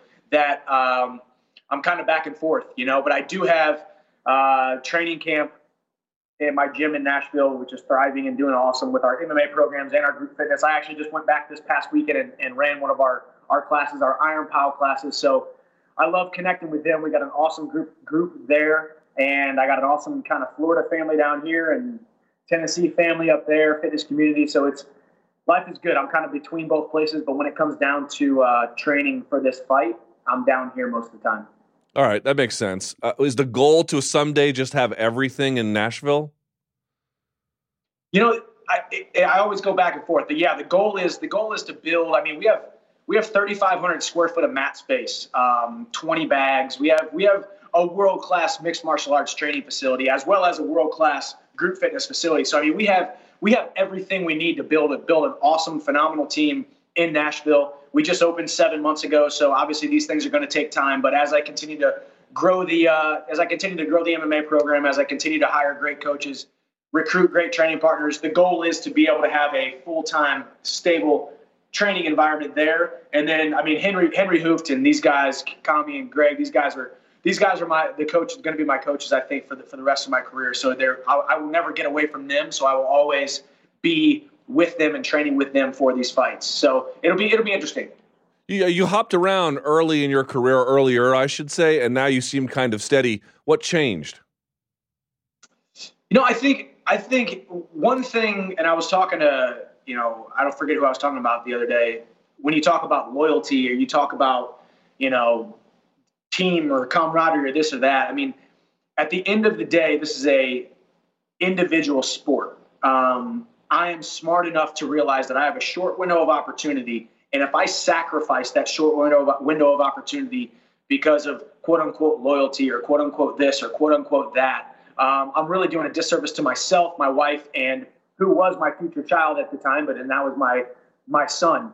Um, and to sacrifice that, I, I just wasn't going to do it. So hopping around for me was what's the best training situation, the best training scenario for me, for the individual. And if I'm if I'm firing on all cylinders, if I'm where I need to be, happy, healthy, and hard hard to kill, um, that's going to elevate whatever team I'm with. That's going to put my, my family in a, in a financially stable situation. And at the end of the day, this is an individual sport. I will I will be the first to admit that I am selfish, but I will also be the first guy to get my shirt off the back off my back and be the guy who comes in early with you or stays late with you and gives myself to the team and whatever team that I'm with. So this sport and being a looking at the sport like a business and, and a professional athlete, a professional fighter, you have to find that fine line between juggling your individual goals and needs with the individual or the, the goals of the the team that you're with as a whole. And I've I've tried to do that, and I've been a favorite and a and a fun guy and a, a leader in every single gym that I've been in, and it's working well for me, and I don't plan on stopping now. You ever faced any blowback for jumping around? What's blowback, man? It's 2018, man. We're getting blowback right now for the shirt I'm wearing and the fact that my walls are white, or and the fact that you got a black shirt on. I mean, everyone everyone has an opinion. Everyone wants to say something, but at the end of the day, this sport's about me, you know, and I'm not afraid to admit that. And I think anybody who, who has been in the sport long enough realizes that I'm the talent. I'm the fighter. I step in the cage. I can't do it without my coaches, my training partners, my my support system. But I have to make the best decision. So the blowback doesn't mean a thing. Um, everybody's getting blowback, whether you're at the top, the bottom, or somewhere in the middle. So you get in this sport long enough, you got you get thick skin, thick thick enough skin to realize that what people are saying doesn't really matter, and things are working well for me. And you can hate me from afar and blowback as, all, as long as you want. So that's a yes. That's a yeah. No, I mean, not, I mean, kind of. I mean, yeah, I mean, kind of. But but but that's kind of the thing. Everyone loves to insert their their opinions. So I mean, it's kind of one of those things where I just I'm enjoying the ride and enjoying anything that anybody says about me. All right, so let's talk about something that's kind of interesting that's happened. I was bringing it up, noting that you're going to be fighting in Hawaii against uh, Brent Primus. I want to talk about that in just a second. But you're an interesting case, and here's what I mean. So the UFC appears to be letting the their clutch on the reins of all the talent in MMA glow a little bit. Uh, Bellator's made some key acquisitions. You know about all of them. Sage Northcutt just signed with one. Eddie Alvarez, your former opponent, signed with one. Uh, Demetrious Johnson, and some others. But they're still a little bit different, right? Because Sage is kind of pre-prime, and I meant this before. It's not a slight, but I don't think Alvarez and Demetrious Johnson, while still very, very good fighters, I don't think they're at their absolute peak but you did spend your prime and currently in your prime outside of the UFC. But it seems to have worked out for you. Like when you look around at MMA now, like do you look back on your experience and staying with Bellator? It, I'm, I'm going to guess you have no regrets about it, but I'm wondering if you could speak about it. Yeah, I wouldn't say that I have any regrets. I, would be lying to say that my head doesn't hit the pillow and, and I don't think about these matchups that that could possibly await me in my future or could have could have I could have taken the opportunity to to take the the the, the reins of had I tested free agency and, and looked at other other possibilities. Um, but that mainly comes from the fans. That mainly comes from everybody constantly reaching out to me and tweeting and saying dream matchup this, dream matchup that. Now we're talking about trades. Oh God, I want to see Khabib and Chandler, and I want to see this and this guy and Chandler, and blah blah blah. So of course it, it plants that what if in your head. But then when you talk about making a business business decisions, when you talk about slowly but surely, brick by boring brick, building a brand that's going to last and building a brand that, that is going to be extremely lucrative for the short window of opportunity. And I keep bringing up a short window of opportunity because you're a downright fool if you think that, you, that this is a, a long career and that and that it can't be all snatched away from you at, at a moment's notice. So you have to make the best decision you can with the information that you're given. And I've done that time and time again. Myself, my management, we've protected ourselves. We put ourselves in good situa- good good scenarios. I've made myself somewhat of an indispensable asset by, by being the greatest employee Bellator has ever had and probably will ever have when you talk about talent, excitement, and composure outside of the cage and being a good brand ambassador outside of the cage. And it's it's just it's simple. It's simple. A plus B equals C. Um, you do the right thing. You work extremely hard. You put on exciting fights. You make yourself an indispensable asset. And you know when when the when people come knocking at the door, you you figure out what, what's next and you you see what's next. And by the way, I'm by no means um, a spring chicken, a young spring chicken, but I'm by no means even close to past my prime. I think I'm still getting faster, still getting stronger, still getting more athletic. I'm eating my chicken and broccoli. I'm drinking my supplements. I'm taking care of my body. This body will last till I'm 37, 38, 40 years old if I want it to. I think my best days of fighting are still years ahead of me. So if you think that this last contract that I signed was the last contract that I'm going to sign, you're sorely mistaken. I have a lot of a lot of gas left in the tank, a lot of big matchups in my future, and I'm excited to see how everything unfolds. Darrion Caldwell, the bantamweight champion of Bellator, is going to be heading over to Japan, taking on Kyoji Horiguchi. You must have seen that because I know you, Michael. You must have seen that and thought, "Ooh, I need to call Scott. I need to put that on his radar. That might be something I'm interested in doing." Right? Immediately, man. I mean, I. Uh, you know, I, I, got the the opportunity, the blessing of fighting Akihiro Gono and retiring him. Like I was that young guy coming up, and he was a guy who was a little bit, you know, kind of I think maybe past his prime. And his last fight was against me, and I finished him the first round. And, and with that, and the couple couple of the Japanese fans that I've spoken to, or the Japanese managers that I've spoken to, they're like, "Man, you got a huge fan, a huge following over in Japan. You know, people people love you because of that Gono fight." Blah blah blah. I would love to headline a show at the Sai, Saitama, what's it called? Saitama Arena. Saitama Super Arena. Yeah.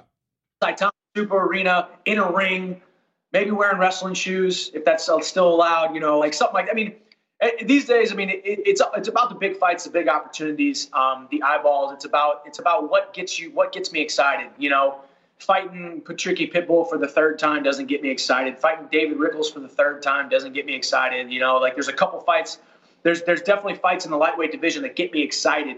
Um, some of these young guys coming up, Patricio down at 45, some of the guys up at 70. I mean, there's there's some some definite things that, that get me excited. And Bellator has continued to sign, like as you alluded to earlier, sign top tier talent, and not just not just guys that are over the hill, but Ryan Bader, who was ranked top five in the world whenever he came over. Same thing with Phil Davis and Benson Henderson, Rory MacDonald, and this this welterweight tournament. Bellator, and I knew this last contract I signed and then this contract I signed, Bellator has continued to evolve and continue to grow and continue to put the right pieces in place. And just because Bellator wasn't where it was at when people wanted it to be where it was at, it's continued to grow and continue to build. And we got some legitimate we got some legitimate mixed martial arts promotions out there. It's not just the UFC anymore. So it's exciting. It's exciting to see the growth of everything. And yes, I want cross promotions. I want trades. I want um, all kinds of different things happening. I want I want this MMA landscape to turn into kind of the wild, turn back into the wild wild west, and let's have some fun, man. Last question about this before we get to your Primus fight. We're running short on time here a little bit. Did Rory MacDonald uh, in his fight against Mousasi dissuade you a little bit about moving up? Uh, I, I, wouldn't say that fight. I mean, I wouldn't say that fight in general. I mean, if you're talking about a smaller opponent going up and fighting a, a bigger opponent, I mean, yeah, of course, that's that's always the that's always the fear. That's always the you know the the, the scary part about coming up. Um, Rory's you know six two and 199 pounds probably. Um, but you know, I, I, just want big fights. I want exciting fights. It's, it's exciting to see. You know, I'm excited to watch this welterweight tournament, see what the see what the fallout looks like, see what see who ends up shining at the, at the end. And either way, I'm excited to go out there and get that lightweight strap. Um, and then there's hopefully some big matchups after that. And I, I have continued to talk to Scott and Rich and these guys about signing big talent at 155. So we'll see. All right, so let's talk about this. Brent Primus will be facing him December 14th at the Blaisdell Arena in Hawaii. You have fought twice since then. You've won both. He has not fought since you guys faced each other. Why? What do you make of that? well, I think uh, I think the proof is in the pudding. Uh, we both have been fighting the same amount of time. Actually, I think he's been fighting one year longer than I have because he started an amateur career, and he has eight fights, and I have 22. Um, he averages 0.4, 0.5 uh, fights per year, basically. So he doesn't even fight. He doesn't even average one fight per year. It's it's a little bit sad to be honest with you. Um, but good for him. You know, he's put himself in a great situation. I gave him the opportunity to fight at Madison Square Garden, the most iconic arena in the entire world, and he went out there and was able to get a win, a win over me um, in the biggest stage of both of our lives. And now he gets the he gets the opportunity to have a free um, a free Hawaiian vacation. Uh, he just has to get beat up to uh, earn it. So it's uh, everything's working out well for him. He's doing his thing. I'm on my way to the top, and I'm uh, I'm not really focused on you know talking about him is, is a little tough for me because first of all, he there, he can't defend himself um, because I just I don't. There's nothing really positive that he can say. There's nothing. There's nothing of substance that he can say that doesn't sound like complete BS because he is a part-time fighter and he doesn't fight a lot and he doesn't deserve to step in the cage with me. So I try. I've gotten these over this last training camp. I've decided there's really not a ton of things to say about him besides the fact that I'm going to go out there and I've never actually wanted to inflict as much bodily harm on another individual as I do for this fight. I've always wanted to win. I've always wanted to be dominant. I've always wanted to score points. I've always wanted to be dominant, but I've never actually wanted to beat someone with the, within an inch of their life and watch them gasp for air and question their whole entire life. This is that fight. This is the fight that this is the fight that that is going to happen. So what is it? Is it the the sense that there's a rivalry there that you haven't had the chance to get your title back? That it's uh, you thought that the win was a fluke? Like what is the source exactly of the animosity? Because maybe he was talking at first, but I haven't heard from him in a, in a little bit of a while. So what what is the source of the hostility? I think yeah. I mean, there is no rivalry. There is no there is no oh this is going to be a good fight let's be let's call a spade a spade this is a world class mixed martial artist going out there and fighting fighting a, a guy who who can't even hold his opponent's jockstrap. You know that that's what this is. Um, and I'm going to go out there and finish him in the first round, and that's going to be that. But I think it's I think it's just a, a, culmination of everything. The fact that I've had to wait for so long. I mean, most of the time, most of the time when you have that kind of scenario happen, an injury, an injury um, is the res- or a win is, is by the result of an injury. Most of the time, it's an immediate rematch, right? And we begged for the fight. I begged for the fight, um, and we just couldn't make it happen. So I fought the young, the the the highest highest touted prospect in the lightweight division, and Goiti Yamauchi, beat him within an inch of his life, and then went out there and finished Brandon Girtz. Since then, as all the while begging for, to get this fight back, and the fact that he's been sitting up in Oregon, sitting on this belt, teaching kids jiu-jitsu is just it's a travesty. It's, it's, it's holding up the division. He needs to just he needs to just step into that cage, um, take his beating like a like the man like a man he is, and uh, I, I, just think that's what needs to happen. And um, it's to be violent. Well, you have certainly sold me. It's uh, December 14th. Bellator and USO present Primus versus Chandler 2. It's the main event. It'll air on Paramount Network and DAZN. Michael Chandler, stay tan and jacked. Good sir. Hey, always, if you ain't tanning Jack, you ain't doing it right. there he goes. All right. Thank you so much to him. And we go to our last, but certainly not our least guest. I am so excited about this, man. We're talking about one of the most positive guys in martial arts, makes a big difference in everybody's life, does so much good work in the community, and is a trainer to one of the top stars in the sport. We're joined now on Skype by the inimitable Rener Gracie. There he is. Look at that. How you doing, Rener? What's up, Luke? Where are you? Are you at the Gracie Academy? I'm here at Gracie University headquarters. Yeah, Southern California. Boy, you want to talk about a rock solid Skype connection? Look at that HD. Amazing. Thank you so much for that. Uh, all right, man. Let's get to this. First of all, are you uh, you're going to be cornering Brian? I'm assuming I'm assuming on Saturday, right? That's correct. Yes. When do you head out there? We head out Tuesday. Standard procedure. Show up Tuesday. Workouts Wednesday cut the weight, maybe press conference Thursday, weigh in Friday, fight Saturday, fly home Sunday, and celebrate. Certainly. All right, let's talk about this uh, this moment for uh, Brian. You, as his trainer, uh, seems like his friend and mentor. Before I ask what it means for Brian, what does it actually mean for you to see one of your students ascend to heights like this? Well, it's not just right one of your students, and you know everyone's asking me, you know, how excited we are for the belt and what a big deal this is this weekend. And I, I smile and I nod and I go, yeah, yeah, it's exciting, you know. But the reality is, and this is true for anyone who's known Brian since he, you know, since he was a kid. Um, and for me, it was when he was 12, 13 years old when he first came in for class after having gotten after having uh, gotten beat up in a street fight and then signed up just to learn how to defend himself. Uh, anyone who knows Brian from that era knows that Brian already won the title, have made it out of the, the challenges that he faced and the, the, the, the difficult circumstances for him and his family that he faced early on and and really the life that he lived, which which was was not by any means a, a positive one, um, you know, by conventional standards. For Brian to have made it out of what he was involved with, and to now be competing as a professional athlete on the level that he's competing at, he already won. So for me, I look at this and I go, oh man, this is like, this is all extra because there were there were there were many times throughout his earlier years where we didn't know if Brian was going to make it out. You know, uh, there were times where I wouldn't see him for three months at a time because of of, of challenges and you know drug. I'm not drugs, but gangs and other things that he was involved with.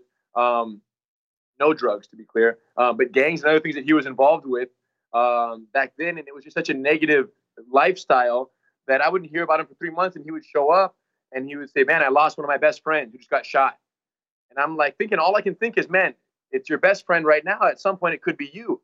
And it was a very, you know, interesting balance of being there for him as a teacher and and as a, someone who could listen to him and can he can help him reflect and try to make the right choices.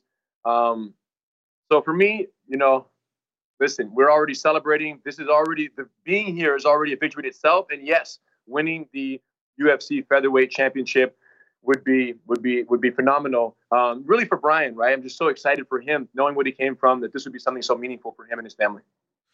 Given the background and given his sterling ability to just blow through the division in the way that he did, had some tough moments, but certainly he came out on top, right? How unique of a student is Brian Ortega? Well, so listen, Brian, what made him most unique, it was never his athleticism, it was never his power or his speed. Uh, it, it, was Brian's ability to absorb information and then implement, um, you know, at, at, a faster rate than really anyone else. And this this started very early on, and we noticed it from the very beginning. Uh, even as a kid, he was doing adult classes, but he was only 13 years old, training with grown men. And we would show him a technique, and he would nail it, nail it, nail it, nail it. And within his first year, Brian was the kid that if you showed up, let's just say to Gracie uh, Academy back then, and you wanted to try a class, and you're a big guy, and you show up and say, "Yeah, I'm not sure if this stuff works." I'd be like, "Okay, go roll with the little blue, blue-eyed, skinny kid over there." And Brian would choke you out in you know just a few minutes, and then you would sign up. So he was like our you know our undercover enforcer back then, and uh, and that's where I gave him the nickname Triangle or T City. Uh, Triangle City was the original name, and then it got too long to say, too much of a mouthful, and I just started calling him T City because he would just triangle choke everyone. They would grab him, they would manhandle them until they were tapping out. And, uh, and that just became the case. And it started with triangles, and now it's evolved to so many other skill sets that we've developed over the years, and he's utilized so effectively there in, uh, in the UFC.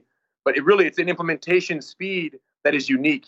And, and I've seen it with other top talent that I've worked with, but, uh, but Brian really does stand alone in his ability to learn something and then apply it in the chaos, right? And that's why, you know, for so many other fighters, when they get deep into that, you know, second, third, and now fourth and fifth round, the championship rounds. Um, Brian hasn't been tested there too much, but when they get deeper into the fight, things start to get, you know, more predictably sluggish and ineffective. Where with Brian, he's just as dangerous in the third round as he is in the first round, and we know based on his, you know, unique records of, you know, consecutive third round finishes that he holds. Um, it, there's no surprise to me that that's a record that he holds because of the fact that uh, he thrives in the chaos. He thrives in the less than favorable circumstances. How would you describe his jujitsu to somebody who just didn't have a, uh, just didn't know exactly what they were looking at? You know, it's amazing. I, I was saying this to, uh, we had Max on earlier in the show. I went back and I watched all of Brian's fights in the UFC. I try to explain to people, usually a submission, you have to, sometimes you can snatch it, but you usually have to like build towards it. You have to take steps to get there.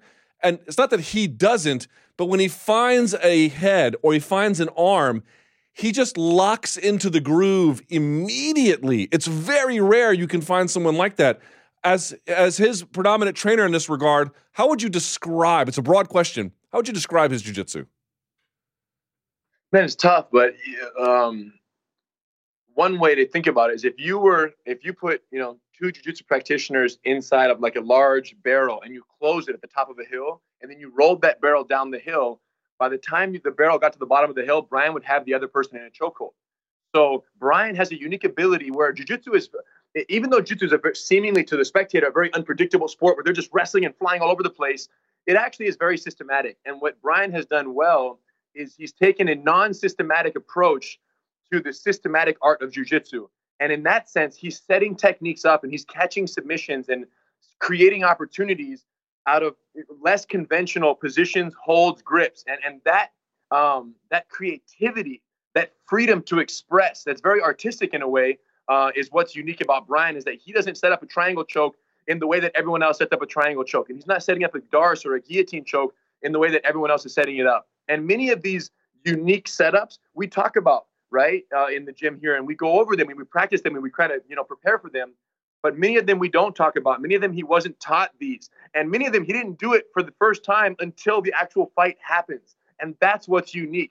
Is Brian is is is not limited by any form or structure. He's the most fluid um, person when it comes to applying these techniques in a dynamic, ever-changing fight um, against the opponent. So that's what I would say is creativity with setups. He's not following the, the, the conventional patterns, and that's what makes him so hard to train for.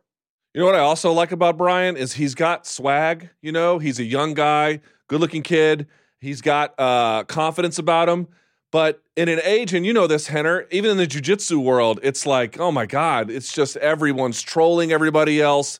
And there's these ridiculous things that happen on social media. He sort of stays above the fray, doesn't he? So he's the cool guy, but without having to resort to, he doesn't get too far away from being a martial artist while being a fighter. And I think in a day and age like this, that's rare and it's, it's a it's a it's a welcome refresher. Yeah, and I think it's uh, I think you just nailed it on the head there at the end uh, MMA has created something very interesting, right? Where the elements that make up MMA are martial arts. But now, after 25 years, MMA, the, the acronym, is a sport of its own, is an entity of its own. So it's also a spectator sport of its own. And there are many people today who are coming up in, in, in MMA without the, the, the values, the integrity, the respect, and the discipline that martial arts provides. And no one's perfect, right? Even the most martial artists of martial arts in MMA are not perfect people. But you can tell when there is a when there is a thread and there is a there is there is an element to their training and their upbringing in the arts that is actually the martial arts, right? The traditions and the values of martial arts that were so common before mixed martial arts when everyone practiced their individual karate, taekwondo, jiu-jitsu, kung fu and they were all segmented. But now that it's been 25 years of a kind of a combined uh, entity, there are people who are only a product of that entity and are just learning from their 25 year old kids today who were not even born when the UFC started, let's just say. And now they they're a product of that mentality where it's about money, it's about fighting, it's about violence, it's about entertainment. Where martial artists, it's not about any of that. It's about self defense, discipline, and and and ultimately, um, you know, even empathy to a certain extent, right? Like one of the greatest elements of jujitsu is the ability to neutralize violence without violence. So we teach that to our students, and Brian learned that his whole life. So what you're seeing now is someone who's who has the spotlight, but still has those martial arts values before MMA, the sport, even though he's applying it in the context of the sport, which is beautiful to see. And you see it with many others. And one that immediately jumps out is a guy like Lyoto Machida, who's the most consummate martial artist and most respectful person in the cage, yet he's competing in a sport of MMA. And the question is, why is that? Because he, like the Gracie family, is a multi generational family of martial artists with those traditions and values. And I think that's um, you know, today, unfortunately, it's kind of like the minority. If you right, it's kind of these martial artists have become the minority in a sport of MMA, which for better or worse has has somewhat, you know, stripped some of those values away.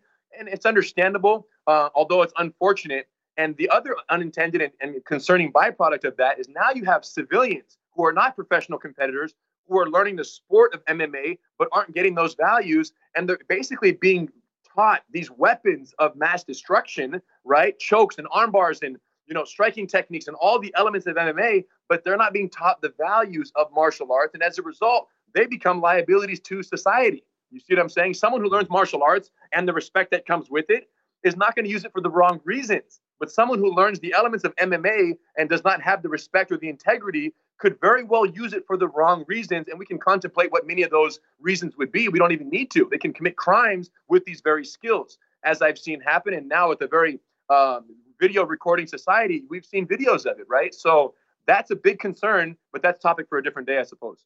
Let's get back to Brian here for just a second. You know, it, Max is a tough fight for anybody, and you guys know that better than I do. You made a point about uh, Brian having this ability to uh, apply um, you know, critical thinking skills in these really terrible, very difficult moments. What what makes to me in my mind this fight so interesting is who's going to make the fight their kind of fight. Because as you know, Rener, Max is very when he wants to be. Because sometimes he'll just throw down, right? But when he wants to be, he can really sit behind the jab and move very carefully and mind the distance and shut down the takedown. That seems to be the biggest threat, right? If your guy thrives in chaos, the other guy can create a system where there is no chaos. Yeah. So, you know, this is this is everyone's question, right? And listen, we have nothing but respect, you know, back to the martial values in this situation, the highest level of res- respect for Max and what he's accomplished and his talents as a fighter. Uh, I know Max's coach, um, Rylan Lizares and Gracie Technics there in Hawaii. Really good friend, amazing jiu-jitsu practitioner under Pedro Sauer there. So it's very much like all in the family for this one. And uh, and Max, you know, is, is an incredible striker. And yes, when he wants to, he can be very elusive, very hard to get a hold of. But I told Brian, I said, Brian, listen, what has happened is you have, um, you know, you've essentially done something very unique. Where initially he was simply a threat of uh, of submission, 100% submission concern, and, and a threat there um, for initially it was very much of a submission threat to the division. But what has happened is he came in, he knocked out, um, uh, he knocked out uh, Frankie Edgar, right? And when he did that, all of a sudden the whole division is on notice now. And the question is, what do you watch out for? Right. And I said, Brian, this is very, this is beautiful because it shows what, what, a, you know, amazing development you've had in your striking game with Coach James there and, and, and the rest of his team. So he's done something very beautiful where, you know, someone who's never been finished gets knocked out on their feet in the first round. And you have, you know, arguably the tightest jujitsu submission in MMA right now. So it creates a situation where he's threatening in both categories, and, and it really boils down to yeah, what what kind of fight they want to make it. Um, what's my favorite part about the whole fight, because there's so much to not be predictable about this, is that we have five rounds, you know, and I think that that's that's that's very interesting, and, and in very and in my opinion, knowing what I know about Brian, five rounds is an advantage because you know, like I said, we've seen it uh, in in his three round fights for so many years, whereas the fight went on, he became more dangerous towards the end and um, I suspect the same will be true as we creep into those championship rounds. You know, it's amazing to me is if he gets, I mean, I have the highest level of respect for Max Holloway. If Brian beats him, where do you think Brian would rank pound for pound? Because I honestly believe if you finish Frankie Edgar and you defeat or finish Max Holloway, holy crap, man, you are doing something very, very different than the rest of your contemporaries. Where would that put him? Listen, it put him towards the top. Um, but you know, it's a lot of people outside like to speculate about that, but Brian's not speculating about that, nor are we as, as his closest, you know, um, coaches and friends. It's uh, it, it, really is one fight at a time, and we have such a such a, a major feat here in Max Holloway. And um, you know, I'm as excited as everyone else to just see that these two artists go in there and do what they do best. But I know that if he seals this deal, it, uh, it will I think it'll skyrocket him, you know, toward near the top of that list. Now, before we uh, uh, say goodbye, and we really appreciate your time, I want to make sure we have to get this in. You have launched, uh, you and I believe Ryron together, if I'm not mistaken, have launched a, a GoFundMe. It's called Justice for Jamal. I'm going to tweet it out from my account. Hopefully, we can get MMA Fight to retweet it. So let me see if I can understand this. There's a Syrian refugee who lives in the UK who was bullied. Why are you raising money for him? Yeah. So um, we've done this in the past where kids who are who are who are really horrifically bullied in, in wherever they live um, and we become aware of it because oftentimes it's caught on video um, you know people let us know we find out about it and then we sponsor them to come to california to basically be bully proofed right? Because that's what we do as a, as a business every single day is we, we empower people to take a stand and defend themselves.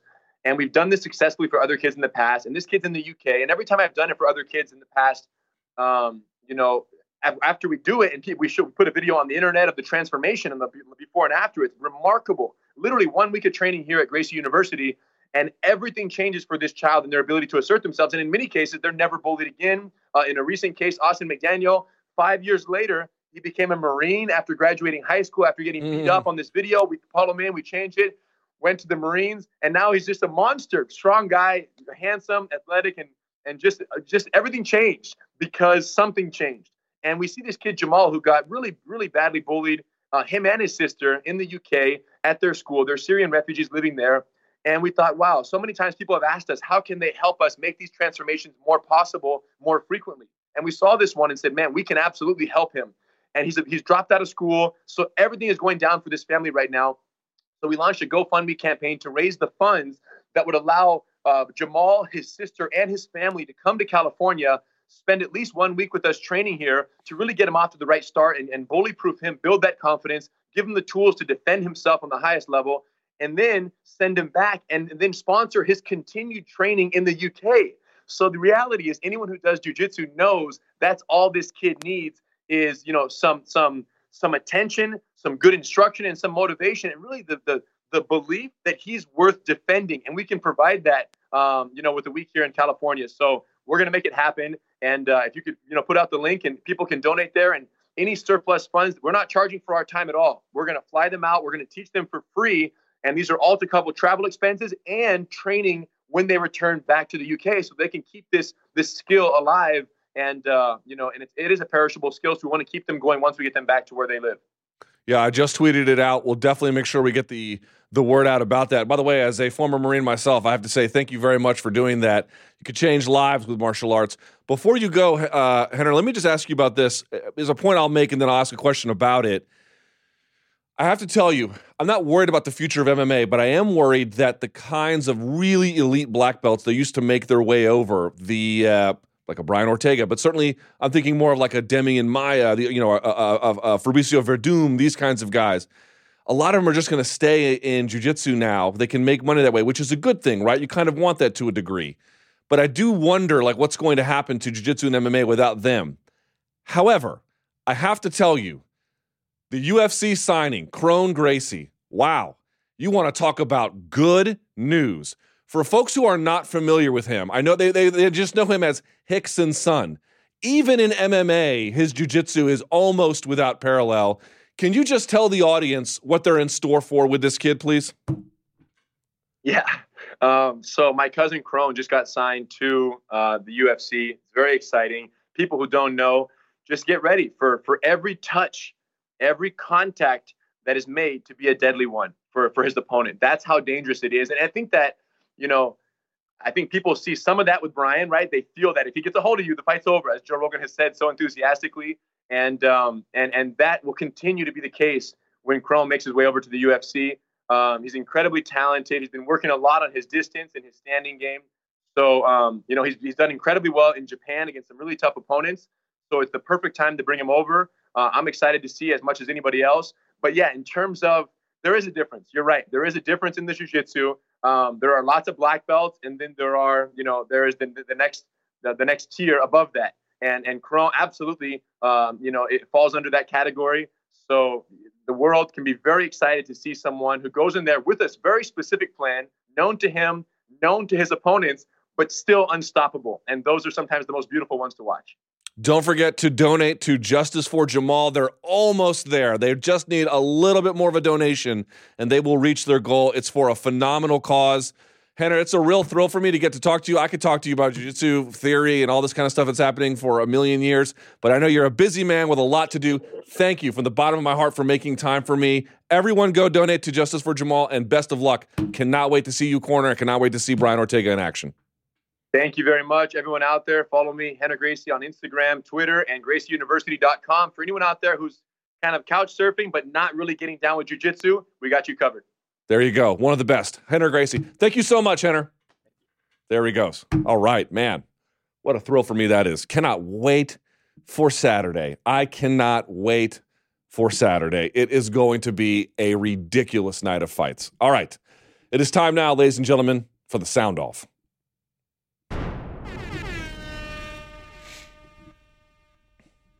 Okay, there we go to my friend in the back. Yep. He is the, I don't know, what are you? yeah, at this point, I don't even know. But uh, I'm trying to think of some stupid ass comparison. But here you are, Danny Segura. Time for the sound off. This is where we take your calls. Number to call, as always, 844 866 2468. Or if you're international, you can email the MMA hour at voxmedia.com. That's right. All right, man. Tee us up here. By the way, uh, can you make sure that we retweet from MMA fighting the Yes. uh, the uh, Rener thing? Yeah, they're yeah, this I'll have to. close to getting across the yeah. finish I line. saw just a few hundred, right? Yeah, they they were asking for twenty five grand, and they're at twenty four six forty, Okay. something yeah. like that. So they're almost there. Yeah. just need a little We'll bit make it more. happen. All right, what do we got on store? Take it away, All right, Maestro. so- I know this is an MMA show, but the biggest fight uh, over the weekend was obviously you know Tyson Fury versus Deontay Wilder. So let's talk about that. Let's talk Uh, about we, it. We have a few questions about that, but we do have MMA questions, so don't worry. We'll we'll get to those in a second. All right. All right, so let's get started. Hey, Luke Thomas. This is David calling from Toronto, Canada, home of the 2019 NBA champion Raptors. My question is about the Deontay Wilder and the Tyson Fury fight. In the 12th round, when Deontay Wilder got that knockdown, do you think that saved him from losing the fight and giving the decision of a draw? Or do you think the decision of a draw was inevitable anyways because of the nature of boxing judging, just the way that we know the sport is corrupt and the American guy was going to get the favorable call in the United States? Thank you very much and keep up the good work. So this is the great question. I don't know why people keep calling it like boxing judging. It's like, dude, it's the same commission. Yeah. It's the exact same commission. Different judges. By the way, one of the judges was Mexican. I think one was Japanese. None of, and one was Canadian. None of them were from the United States. None of them, and none from the UK either, as I understand it. Yeah. So just keep that in mind. But the answer is one of the scorecards was 113 113. So even if they had given that to Deontay Wilder, it would have been uh, 10 9, which would not have been enough to sway it. Fury would have won. So I guess technically, if you believe that he was going to win no matter what, then there's nothing I can say to you. But if you believe that they're just bad judges, then yes, it would have made a bit of a difference. How'd you score the fight, by the way? Uh, seven rounds to five. Well, I mean that's not quite right because they're 10 8s. Yeah. But essentially seven rounds to five for. Uh, I thought it was a comfortable win Mm-hmm. for Tyson Fury. What about you? Yeah, I didn't keep track of, of every single round, but I think he won. I gave, I gave Wilder, I think the second, and then the other two rounds where he dropped. I think that's uh, about right. Yeah, Where he dropped uh, uh Fury. I, ca- I Um, cannot get over him getting up. I still can't. Yeah, I can't believe. It. Dude, when they uh, when people like took the call of, and by the way, Paulie Malignaggi, I know people don't like him. Phenomenal job, excellent. phenomenal job calling out the judging. Yep. Al Bernstein did a great job. Shouts to Mauro Ranallo, who Yep. killed it. But the people who took that clip and then when Fury gets up, they put the Undertaker music on top of it. Yeah, yeah. was actually kind of awesome. I have to admit. I, I mean, as soon as I, I heard Mamma Mia from from Mauro, I'm like, all right, this fight's done. It's a wrap. I'm like, wow. Uh, and then he gets up. It was straight up. It was straight up like you know. Have you ever seen uh, any zombie movie? The first infected, they always have a you know a good emphasis on them where it's like you know they're dead, Yeah. and then all of a sudden, boom, Yeah. they come back to life. That was literally what I saw. I'm like, are you kidding me? Dude, he uh, insane. when he uh, when his head bounced, Yeah, that's what I was like. It's over. Yeah. Him getting up is. I don't know how you medically explain something like that. I've never seen Yeah. anything like I that. I believe that's called uh, magic. the magic of boxing. Yeah. There you go. Amazing. All right, uh, let's move on and, and let's keep talking about the scorings here uh, of that fight. All right. I mean, this is Luke from Dallas, and I guess I just wanted to know which boxing sin you think was more egregious giving Tyson Fury and Deontay Wilder a tie, or giving Gennady Golovkin and Canelo Alvarez in their first fight a tie. Oof. Uh, thank you guys. Love what you do. Have a great day. Uh, I would say the first one. Sorry, what am I saying? Uh, Fury versus Wilder. I think Oh, yeah. easier to call. Yeah, yeah. That one was harder to call in my judgment. Yeah. Uh, this one was not a difficult call. Um, but if you ever watch my live chat, I've talked about this before. This idea that like, um, how do I explain it? You have subjective criteria. Now, you knock them down, you don't have to go 10 8, but the tradition is you go 10 8. Right. Yeah. Um, but more than that, especially in MMA, where people don't understand this, if you've never sat ringside or cage side on a fight, it does look different than if you're watching back or even on TV. It doesn't feel the same. You miss a lot of the action, especially if it's 100%. UFC cage. Yeah. And um, uh, so, so it's hard to explain. It's like you have this experiential difference. You have your own criteria about what you what matters to you, what doesn't. You have the the judges don't sit together; they sit at different positions. So if a fight is taking place far away from you at the other end, it can be hard to see. Versus if it's right on top of you and a big shot lands, it can really have an impact. All of those things, plus incompetence, plus a bad scoring system that just re- lets you have latitude. Dude, I've said this before. People like you could have a you could have a fight where X there's a case for X to win and a case for Y to win. Yeah. It's like let me get this straight. You can have a judging system where either guy can win, and you're wondering why you're upset with the results. Why wouldn't you be if you live in a world where it's possible and plausible that either person could put together a winning effort? It's a super bankrupt way to uh, adjudicate athletic contests, but it's the one we have. And as I mentioned in the weigh in, it's the one we're stuck with, baby. Yeah. I, I would say this one was probably more of a for me. This was a lot easier to judge than the Triple G Canelo. I have I have a much easier time judging MMA fights than I do boxing. Um, And the Triple G Canelo, although I thought Triple G in the first one he, he did a lot better, um, I still thought it was pretty competitive. Like you know, it was back and forth. You know, with this one, it was clear that sure Wilder had the power, and and you know he's probably the the biggest power puncher right now. Um, but it was clear to me that Fury was the better boxer, and you know just the way he was tagging him up with the jab and moving. For me, over the, over that course of, of twelve rounds, I, I saw who the better fighter is. With Triple G Canelo, it was still kind of up in the air even till the very end. King Mo was a big believer that Canelo won the first one, but take that for what it's worth. Hmm. All right, well, let's keep the boxing theme, boxing s, because this is not exactly people uh, wanna talk about pertain to the fight, but you know somebody uh, from our team.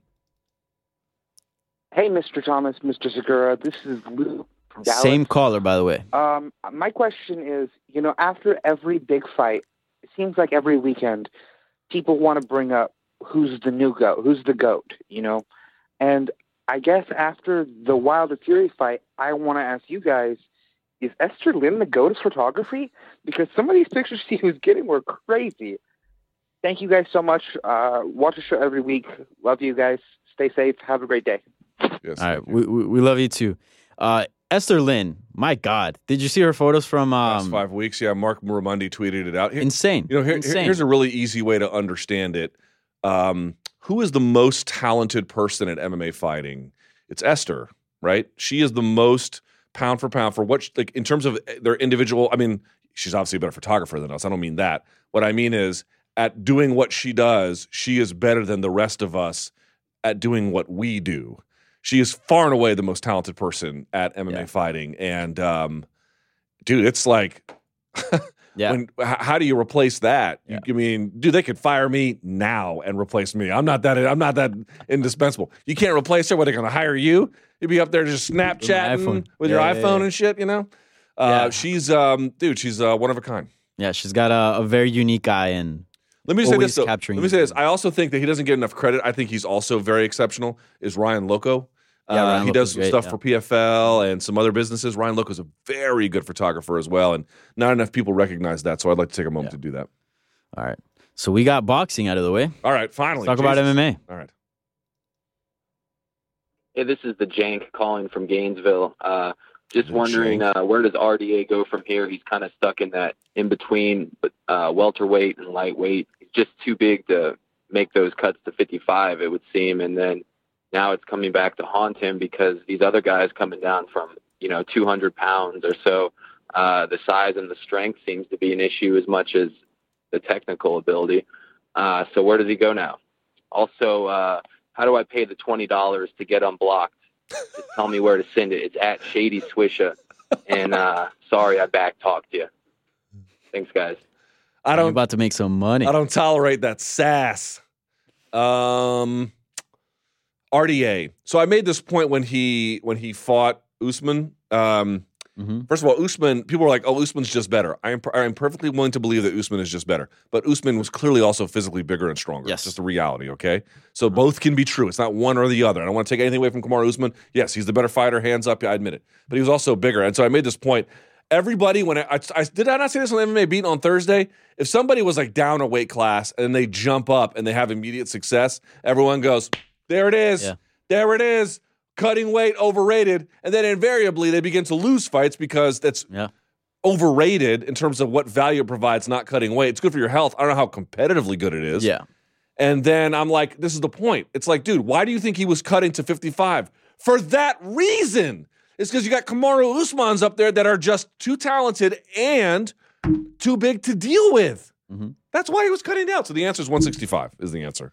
Yeah, it's it's tough, man, because if you look at the guys he fought at uh, welterweight that weren't wrestlers, you know, he beat Robbie Lawler, who was a former champion, Neil Magny, who's very game, and uh, Tarec Saffiedine, who obviously uh, Strikeforce champ, former Strikeforce champ. Uh, but then once you run into the wrestlers, that's the real test. Because in the striking, you can be a little undersized and you know have success, you know, be successful just fine. It's mostly you know manipulating your body, you know, around your your opponents. Here, you're actually you know you gotta you gotta you know engage in in in in, in the grappling, which you know size always plays a big difference there. So for me to to finally see like somebody be successful going up weight class, I want to see him against a wrestler. You know, a striker tells it tells you something, but not you know not the whole picture. My my guess next for RDA, man, if that 165 division doesn't come up next, fine, stay stick around welterweight, but be a little smarter with you know with the type of matchups you get. You know, back to back, Colby Covington and Kamaru Usman. You know, probably outside of Tyron Woodley, the two best wrestlers in that division. Obviously, you know Ben, ben Askren now in there, but you know he hasn't officially made his his debut. Uh, man, just get some strikers. You know, wrestlers. Easier said wrestlers than are- done. yeah. The guy want these guys want the title, man, and the, Yeah, you got to go true. through And those guys are absolute at the top. murderers to do it. Mhm. Very true. All right. All right. Uh, let's talk about Joe Schilling and, and something that happened during his fight. Hell yeah. Hi, Luke and Danny. This is Jason calling from White Plains, New York. Just uh, wanted to get your thoughts on a fight from the prelims in the Bellator show. Not sure if you saw it this weekend since there was a lot of MMA, but it was a fight between Joe Schilling and Will Morris. Will Morris's corner threw in the towel after a tough first round, but it's debatable. Maybe he could have came back out and done something in that fight. Do you think it was a good decision on Will Morris's corner to throw in the towel for his fight against uh, Joe Schilling? Thanks again. Have a good one. So, uh, by the way, I'm going to talk about that fight on the Monday Morning Analyst coming up next. So we get right to it. As I understand it, I believe what had happened was, first of all, Will Morris took. Uh, I, am not. I'm not here to be demeaning, but he took a serious beating. Okay, uh, Joe Schilling was all over him like white on rice, and took virtually no damage. And I also think that the right arm of or hand or something of Morris was broken because he had trouble. It was dangling a little bit. And he had trouble moving it. I think it was part of the equation. If they had just stopped it because of the ass whooping, I would not have. I, I wouldn't have minded at all. But I think they stopped it because it's like, dude, you're getting beat up and you have real no way to defend yourself. By the way, that break could get worse. It could go through the skin, or God only knows whether complication medically could happen. So, uh, big shouts to the corner of Will Morris for having the willingness. And he pro- did you see his pro- him protest? He was bitter, Will Morris. Yeah. What are you doing? This is ridiculous. I can keep going. And his corner was like, no, you definitely cannot. Uh, that's what the sport needs. And these people who protect these guys from themselves. We, I said this before. Everyone's like, you ask the fighter whether you know, what what about your thing about your corner not stopping it. Good. I'm glad they didn't stop it. Why are you asking the fighter? The whole idea is that the corner is supposed to have decision making skills over them, not in con- Exactly. concordance or in accordance with them. Anyway, there you go. Yeah, it was nice. It was nice seeing that because it wasn't like he was getting o- only smoked in the stand-up department, and we know that he's, you know, Joe Schilling is an ex- excellent striker. So you're like, all right, maybe if you take the fight to the ground, you know, he also took a bit, bit, bit of a beating on the ground, and Joe Schilling's ground game was looking good. Um, so yeah, I mean, there was, you know, it, it- with a broken hand, very little chance for a comeback. We we need to see more of that, and you know, take a page out of guys like Mark Hunt. You know, what thirteen and thirteen, and you know, still a top star in MMA, and and you know, at the top of his weight class. Look, in boxing, maybe you know it becomes a little harder because losses mean a lot, but not in MMA. So take advantage of that. You know, fight for another day. Fair enough. Yeah. All right. Here we're we're gonna touch. Um, all right, we'll see. This is this is a surprise question. All right, let's see. Think wisely. Hey, Luke, it's Bryce calling from Coast MMA again. I had a fun question for you. If you had a chance to pick any rapper to fight in the UFC or any other MMA promotion, who would it be? It could be past or present. My pick would be Sean Price, the late and great. Ran into that guy in the airport one time, and man, he was huge. Put six months of training on him, and he's a beast. Love the show. Cheers. Who's your prospect? Ooh, it's got to be Wiz Khalifa, right? Nah, get out of here. You know he trains. Yeah. So Okay, well, I'm, I'm not saying he's Arnold Schwarzenegger. I'm just saying. Have you seen his training? It's better than most. Don't. It's better than CM Punk. Wiz Khalifa could beat CM Punk. Want to bet me? Mm, Bet you. I bet you. I don't know. That's a tough one. He has been training. He's also but- younger. Now, Yeah. you know, I don't know how his rap lifestyle, uh, you know, fits into Right, right, right. right. Uh, what about Snoop Dogg? Did you see him? Uh, you know, sparring. Uh, was Daniel Serafine? sixty pounds, wet and wearing boots. No, He's got that jab, that li- that reach. uh, Easy E was right about him. Uh, your, your boy Tekashi six nine. he- bro, he's got problems. He's got problems. He does have problems. Um, who would be a good one? Who's like a? I guess fifty was kind of jacked, right?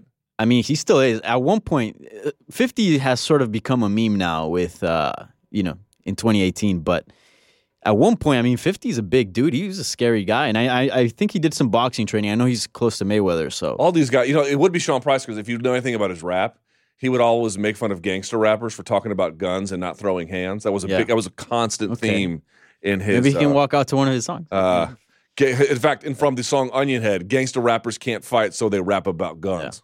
Is actually the line. Um, so yeah, maybe it would be Sean Price. Rest in peace. There you go. I don't know if uh, you know this rapper, but Chief Keef.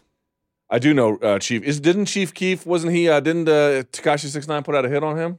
Mm, I, I, Isn't that I what's alleged? Be the other way around, but yeah, yeah. Tekashi was talking smack about Chief Keef. Chief Keef's legit. I mean, there's videos, tons of videos of him scrapping on YouTube that you can look up, and he's actually a pretty. Did you ever see Sean Price slap a fan on stage in Chile? no. A fan ran up on stage, so Sean Price Yeah. slapped him like Okay. hard, like bow, like knocked him sideways. How how big is how big is Sean? He was Price? big. I mean, he's dead. He's dead now, Yeah, yeah. but uh, I mean, he was how big he was he's a big boy. Yeah. Jeez. Yeah, but I mean, he smoked a lot, and he all his teeth kind of fell out. Ah, maybe. A, So I don't know. There you go. yeah. All right, my, Uh, my- here- here's who it wouldn't be. Wouldn't be Drake. How about that? It wouldn't sorry, sorry, Max. It would not be Drake. all right. Yeah, I would agree. Drake would probably be at the bottom of my list. all right. Um, let's talk about the start time of all these, uh, you know, MMA events. All right. And They're, it was a long weekend. They're awful, but go ahead. Yeah, it was bad. Luke, Danny, love the show. So what's up with the UFC having six fights on the main card? I mean, I was falling asleep by the Hunt and Willis fight, to be honest. Um, I did see the co-main and main though, which were really great. Uh, it's over at like 1 a.m. Eastern time. It's really not ideal. Sometimes I think, just in life in general, and, and it definitely applies here in the UFC. Sometimes less is more, and I think the big Fox shows are perfect the way they are set up. Uh, let me know your thoughts. Um, so he is correct. The big Fox shows are perfect. They start at like what? Some some 8 p.m., some 9 p.m. Yeah, eight, and then they Yeah, go to 10, four fight 10, 10 and some change, depending on how the main event goes. It's four fights. Four fights. It's perfect. That is exactly how it should go. It's been a disaster. Uh, I won't say that the Fox deal's been a disaster because the Fox deal is this complicated, multifaceted arrangement, and then each aspect of that deserves to be weighted accordingly. Yeah. What I would say is that the deal put itself over fan interest in a number of different ways. Number one, with the volume of shows that I'm not sure that the fans really asked for, and number two, or really are even serviced by, and two, the start and run time, starting at 10, having six fight main cards, Yeah. and then allotting 30 minutes essentially for each fight. So you would run up until one or or past it. These were aspects of the deal that were made to benefit the deal and not fans. And I am desperately hoping and have been told that there might be some reasons for optimism as we transition over to ESPN because holy shit, that is unbearable. And it has been a real drag trying to. I, I, I'm going to be clear about this. I only do on my personal YouTube channel, I'll do a post fight show. I would do them for the fight night shows, but there's too many of them and they go too late. The pay per views end earlier for crying out loud. So they'd get more. I mean, that this is a small consolation, but they'd get more from me if they did anything to do uh, to service the the fan who cares. But they don't. So there you go. Yeah, start time. at- I mean, 10 p.m. wouldn't be that bad if it were a four four fight main card, but six fights, Jesus, you know they do drag on. So, Or just do six fights, but do fight pass pacing. oh yeah, But they can't because they have added all the commercials. Yeah. One of the best things, and I love watching live sports. But if you're ever you know unable to catch the fights and you go back and watch them the next day and you, you have it uh, recorded on your DVR and you can just run through them, that's the best. No uh, no commercial. Fair enough. All right, now let's talk about women's MMA. Hey, this is Marissa from Lincoln, Nebraska. I hear like every week That's almost on all these different MMA podcasts that women don't listen. Well, They don't. I do every single week religiously. I appreciate that. Thank you for guys. Thank you guys for doing what you do. I enjoy listening to you guys every single day. I don't necessarily have a question, more of a comment. Um, if I did have a question, I think I would just ask any fantasy fights you would like to see. What would they be? Women and female, any weight class, as long as they're active. I want to hear active fighter fantasy fights. Thank you. All right, uh, women's MMA fantasy matchup. Go. Uh, well, first of all, I've looked at my YouTube stats. My viewers are 96.3% male. It's like a Jordan Peterson lecture up in my audiences. So it's it's dudes, okay? Um, as for the question, ooh, fantasy, but it has to be active. Uh, that's a tough one. Um, I would say Pena versus Rousey, but Rousey's not active, so neither is Yeah. just uh, Julianna. Um, man, that's a tough one. Do you, do you have one in mind? I mean, mine is already booked. Nunes Cyborg. Yeah, I think. I think it's a great one. I think the biggest threat to Cyborg has to be Amanda Nunes, in in my opinion. I, I don't see anyone else being any, any other women out there, you know, posting a- as big as a threat as Nunes poses. Another fight that I would like to watch, and I think it could happen, uh, and I think it likely will. Holly Holm versus Amanda Nunes. That'd be fun. Sure, that's Yeah. another great one. Um, trying to think. I mean, Gina Carano's not active, but there's some part of me that wishes she would still compete or ha- well, you know uh, had not stopped as, as early as she had. Um, you know, it's interesting. A lot of the women's fights that we had kind of wanted as like these fantasy fights are being are being made. Yeah. For example, with this weekend, Shevchenko versus uh, Double J. So, so there's that. That would be what I would have naturally have picked, but that one's already being made. Um, no, I don't have it at the top of my head. I guess I have a lame non-answer for you, but my uh, my uh, wishes have been met. There you go. Sorry, Danny, I suck. All good. All right, next. All right. Um, let's talk about now the big fight coming up. Jesse Morgan from Ontario, Canada calling. With all this talk on whether or not Max Holloway will be medically fit to fight this Saturday, do you think this is hurting the build up to the fight? Or will it end up making the fight even bigger if, God willing, the fight is made official on Friday? Thank you for taking my call. There is zero chance that is impacting. If anything, people are not giving it enough attention. Now, I'm sure Max feels differently because every interview, including this one, dude, I feel bad. I mean, I didn't want to ask Max about it, but I wouldn't be doing my job if I wasn't. But the poor guy had to hear it from me. He's going to hear it all freaking week. You know what it reminds me of? It was Darren Till and the weight cut. It sort oh. of reminds me of that. You know, you have one bad incident, dude, they, they don't let you forget it until you just go through multiple times. So if he goes through and he makes the weight and he wins the fight, it'll be, you know, a thing of the past by and large. Yeah. But I don't think it's dampening enthusiasm at, at all. The ticket sales in Toronto are phenomenal. Dude, I cannot wait for Saturday. What a ridiculously good fight card, main and co-main. But that main event is about freaking perfect. Two guys in their prime. The only issue is what is their star power? But that has nothing to do with the question that guy asked. So no, Right. I am ready to rock. Yeah, same. Yeah, I don't think it's impacting at all. And also, you know, Max doing all this media, he he looks in, in you know, he sounds in good spirits.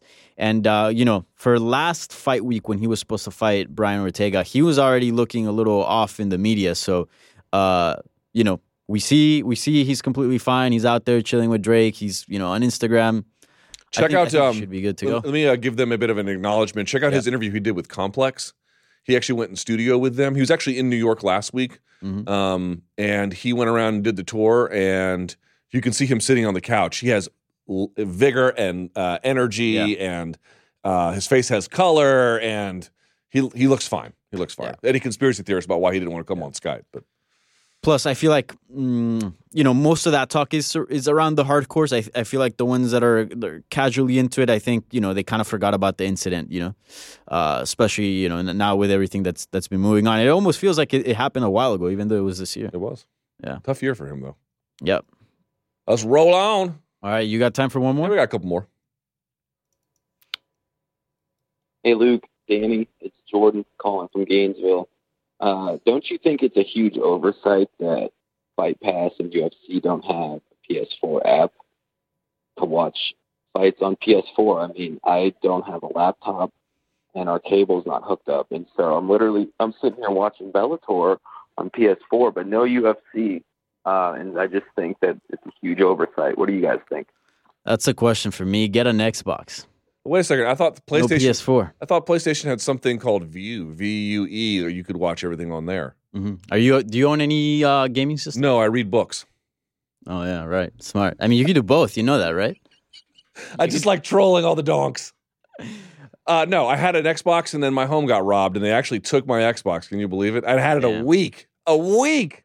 My wife got me an Xbox and uh, they effing stole it. Xbox One, the latest. Yeah, it was right. It had just well, not just come out, but it had been out relatively recently. Yeah, yeah, And I, I, I played Mortal Kombat for a week. Well, it's it's good to know you're an Xbox guy at least. Yeah, yeah, yeah. Well, my wife got it for that reason mm-hmm. because she was like, "I'm not. I, I am a. Well, I wouldn't call myself a gamer, but Xbox, as I understand it, has gaming plus all the other stuff. Yeah. Whereas PlayStation is sort of just m- a little more gaming centric. Yeah. That caller's point.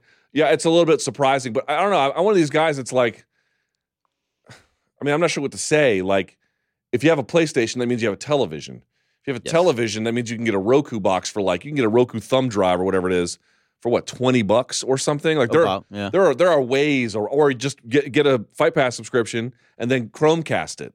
Like there are there's there's, there's solvable problems here, you know. Yeah. Also, or just steal, just steal. There's other Or ways. you to can do just, don't steal. I'm teasing. I'll get fired. Just dump the uh, PS4 and get an Xbox. Yeah, just You know, do better. It's a superior. Give me uh, the keys console. to your place, and I'll steal your stuff, and then you can have my stolen Xbox. Oh yeah, full circle, right? yes, that's right. Re-gifting things I steal. Yeah, yeah, yeah. Uh, all right, give me one more, then we got to go. All right.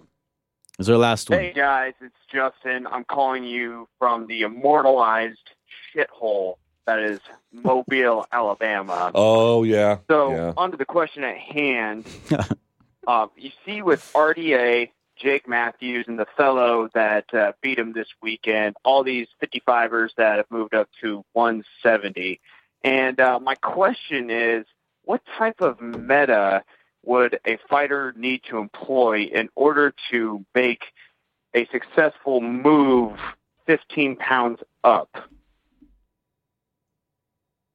That's the question. That is the question. Jesus. So I mean, you're moving up a weight class. Yeah, he's talking about do the you need meta game. What are the sort of overall strategic adjustments and approaches to the game that one would need? Well, I- God, it would depend entirely on the game and who you're fighting. Um, uh, I'm not sure how to answer that exactly. I mean, it would if you're if you're like a RDA, it would really. So one of the things that really cost him was he was in that tiny cage. So that really hurt him because he had a problem just constantly getting backed up and then he had nowhere to go. It would seem like in a case like that, um, evasion and footwork would be really kind of critical. Clinch breaking, uh, separation along the fence, takedown defense. And those would be things you would do uh, anyway, but it would really become a premium skill in those particular circumstances. But it would be. It would be hard to say if the issue is you're trying to countenance the addition of 15 extra pounds, implying that that weight advantage is something or that, that your opponents will have, then it would be something like that, I would imagine.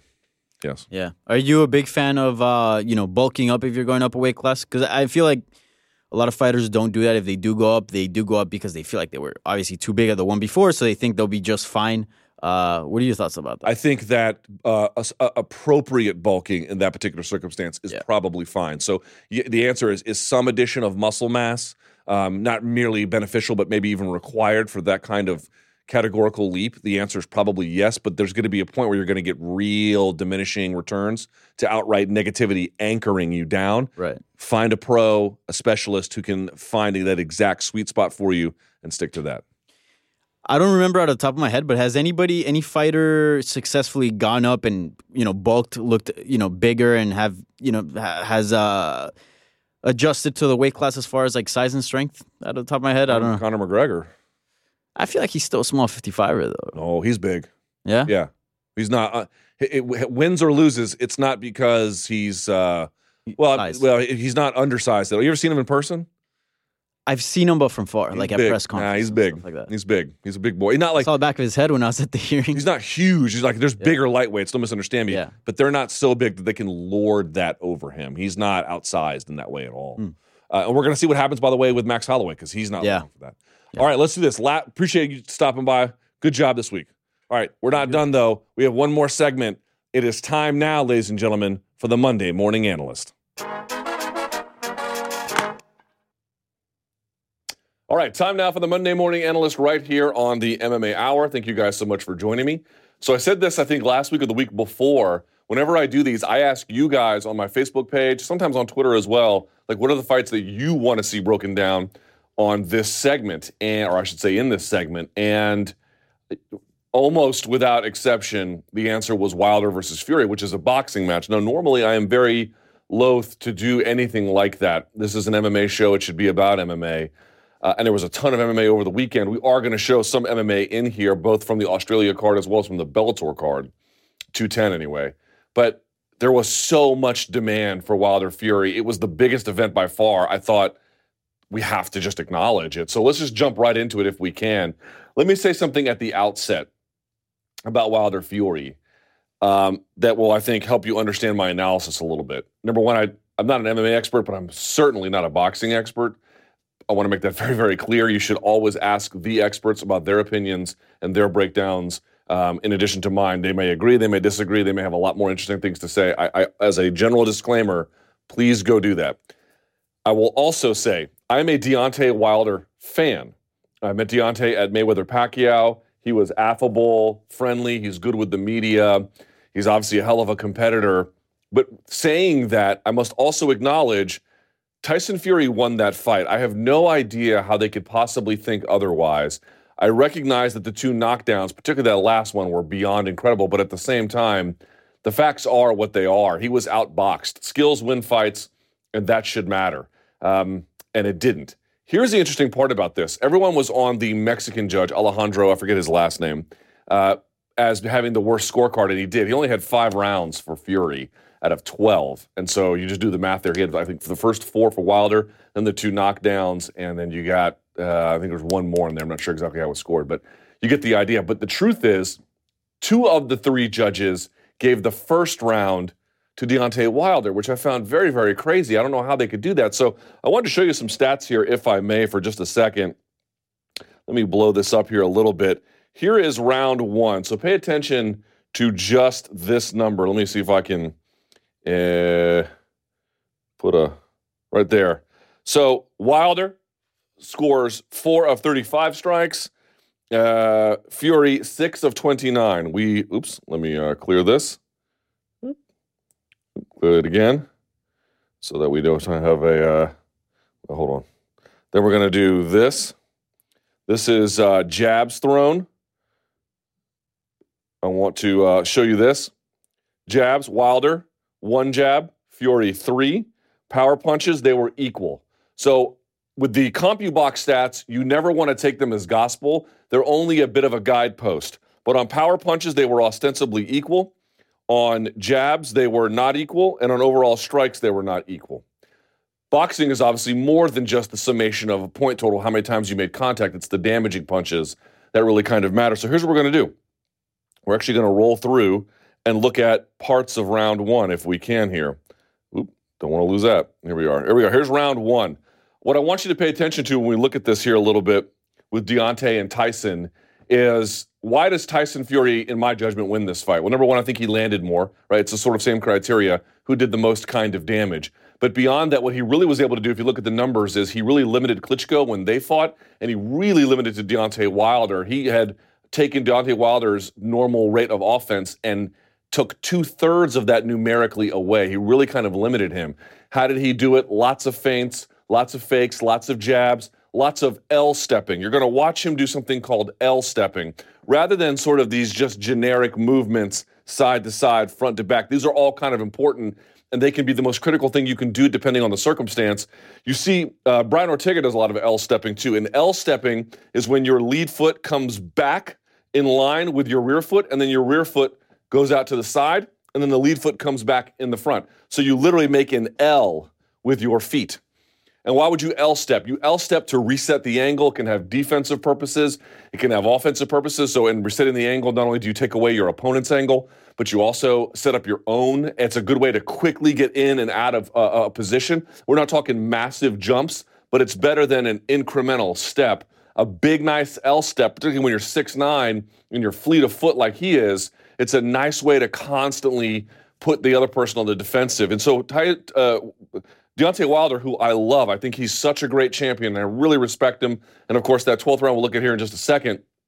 But what he really gets confused by is he bites on the fakes and the feints. He draws back that right hand to really throw it. Tyson Fury sees it coming all the time. He's pumping the jab as consistently as he can, for the most part, staying out of trouble. L stepping to constantly reset angles uh, clinching when he needs to, turning when he needs to.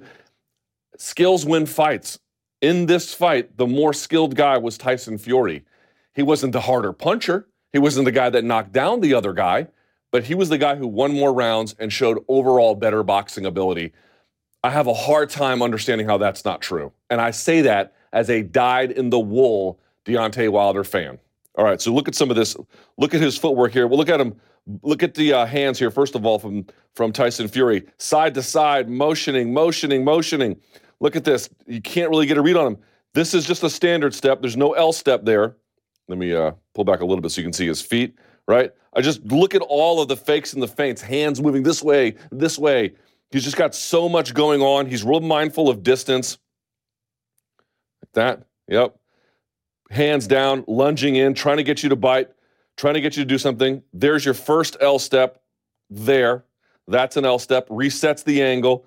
So now you have a guy, yes, Deontay Wilder's taking the center, but he has to follow everything that Tyson Fury is doing.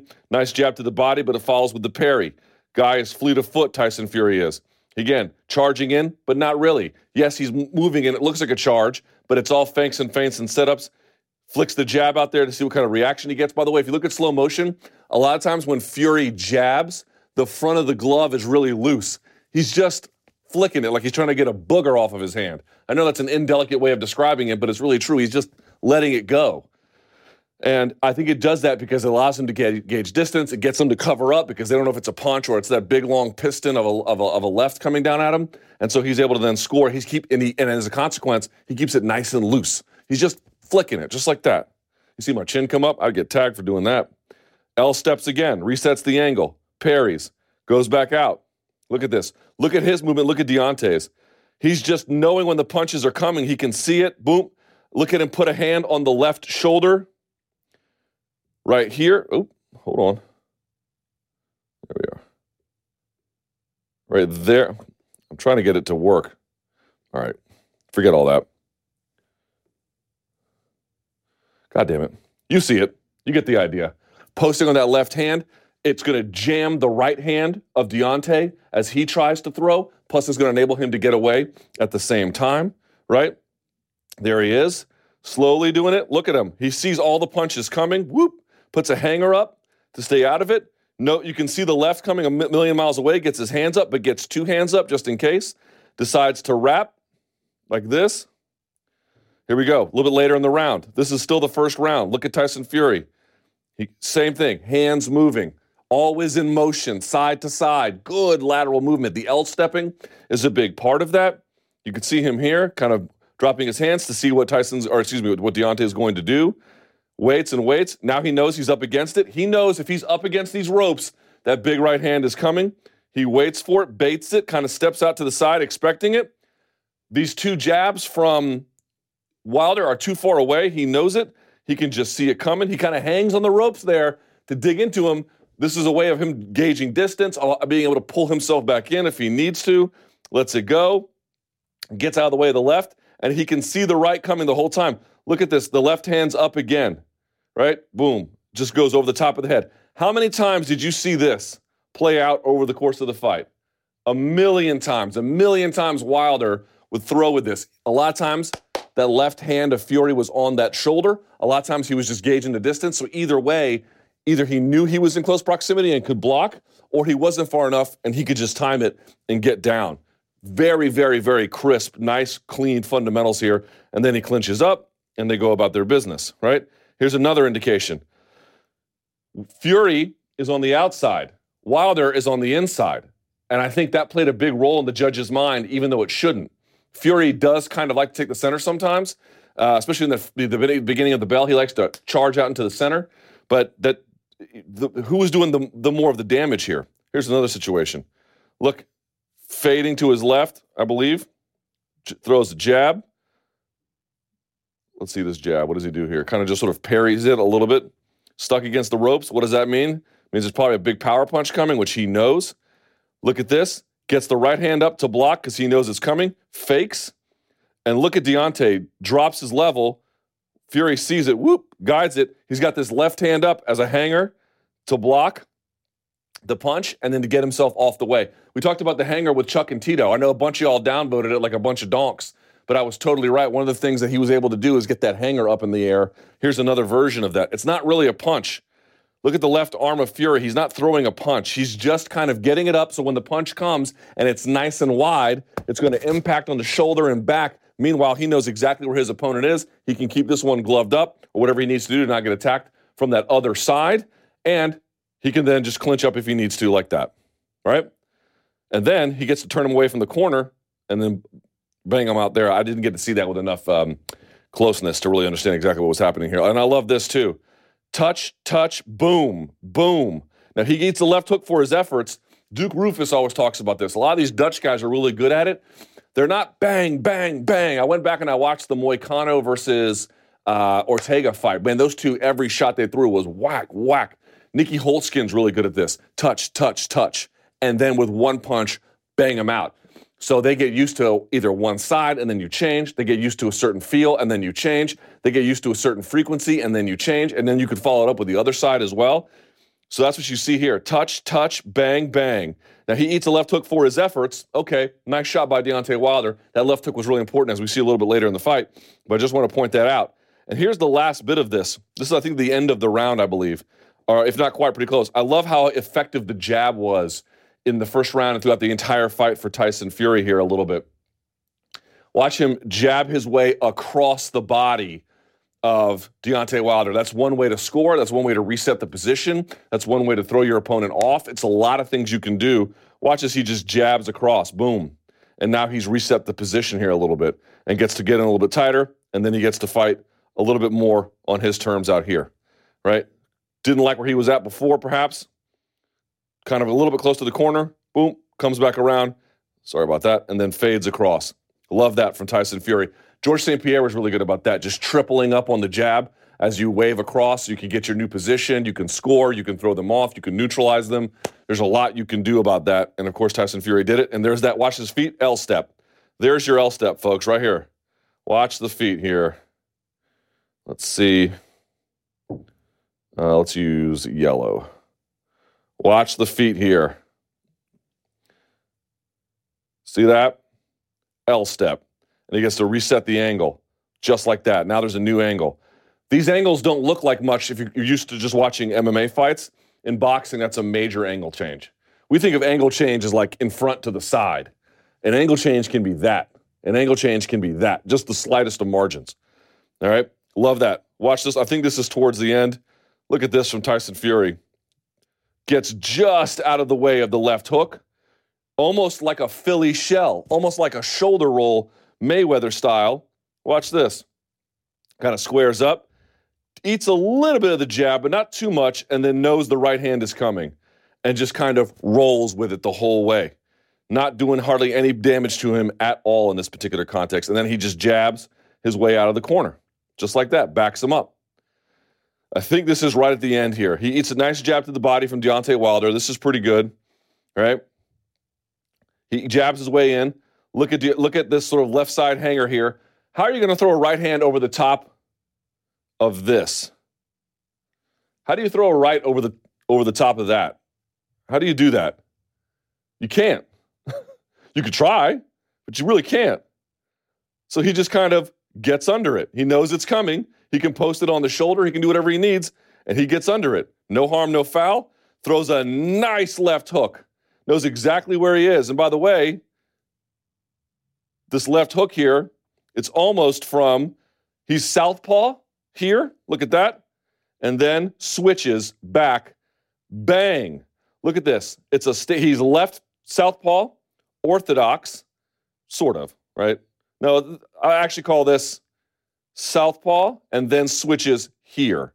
Bangs him out. Nice shot and wobbles him here. Look at the time on the round.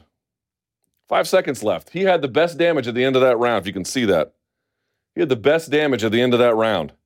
And they two of the three judges gave this to Deontay Wilder. Now, I know this is selective. Jab, jab. Look at this. Touch, touch, bang, bang and they both kind of exchange there a little bit, but Tyson got the better of it. So what did Tyson do? Stuck behind the jab, good footwork, L stepping, clinching when you need to, throwing the hanger up to block the right, getting the distance right so he could then shoulder roll and tuck, getting out of the corner, um, waiting for Deontay to attack and then counterattacking, switching stances out of the corner when he needed to.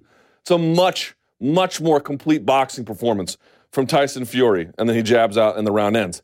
And then And then the shot heard round the world, ladies and gentlemen. Then that rained down upon us like fire and brimstone. Let me just say this I've never, I've seen comebacks in combat sports, you have too, I'm sure.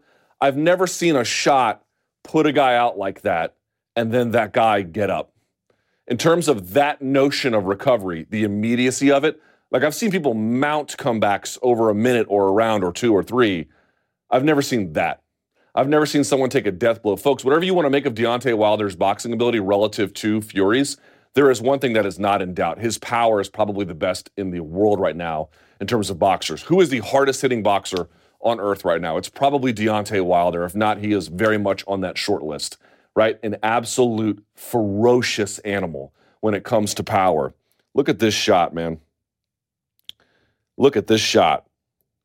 Let me zoom in here a little bit, zoom out rather. Let's get this going here a little bit. Or is this all the footwork he does to avoid him? What is this part here? Let's see here. What am I looking at? Oh, here we go. So, what are we looking at here? Deontay sort of marching into him. Tyson's looking. He's got that low. He's got, let's see, he's got his right hand up, his left hand down. Looks like he wants to like parry this and slip this a little bit. He kind of like, see that? He wants to kind of like down parry or side parry it and then lean at the same time, like that. See that? The, the little movie is just trying to do that. But the problem is he doesn't get enough out of the way. And as they noted on the broadcast, a lot of times Wilder was coming like this. This time he came straight down the pipe. It was a nice shot, cracked him right here, right? And then as he's falling, hit him with the left hook of death. Look at this from another angle. I've never seen a human being recover from that in my life. Unbelievable what he did here, right? So then he just gets up. He just got up. Nobody gets up. He got up. Crazy, right? Crazy. Okay, we go through this. Look at this. This is ridiculous, right? Oh my God. Deontay Wilder didn't know what he was up against, bro. Uh, okay, and then they slug it out, blah, blah, blah. Look at this. Jab, boom. Nice shot here, cross. Look at this. And he just leapt into it too. Watch, watch the feet. Deontay Wilder leaves his feet. Look right. Let me change the color of this. Look here. Watch him leave his feet. Bang. I think that's why the distance kind of surprised him because before Wilder may have stepped hard, but he didn't leave his feet. This time he, watch here. Look at that. That little hop bang, right? Crushes him. And look at this left hook because he steps forward. He throws it, boom, steps forward, and then from the southpaw position, lands the boom left hook, son. Oh, God. Look at that shot. You've never seen a comeback like that in your life, man. Never, never. I've just, uh, who was the shot? Who was the guy that put out Ruiz with the one shot right against the ropes? It was like that. Look at him. He does the old bit. Nope. Sorry, Deontay. Not this, not this bloke. Is that not ridiculous? And look at him. Dude, you ever seen, you've seen guys like this.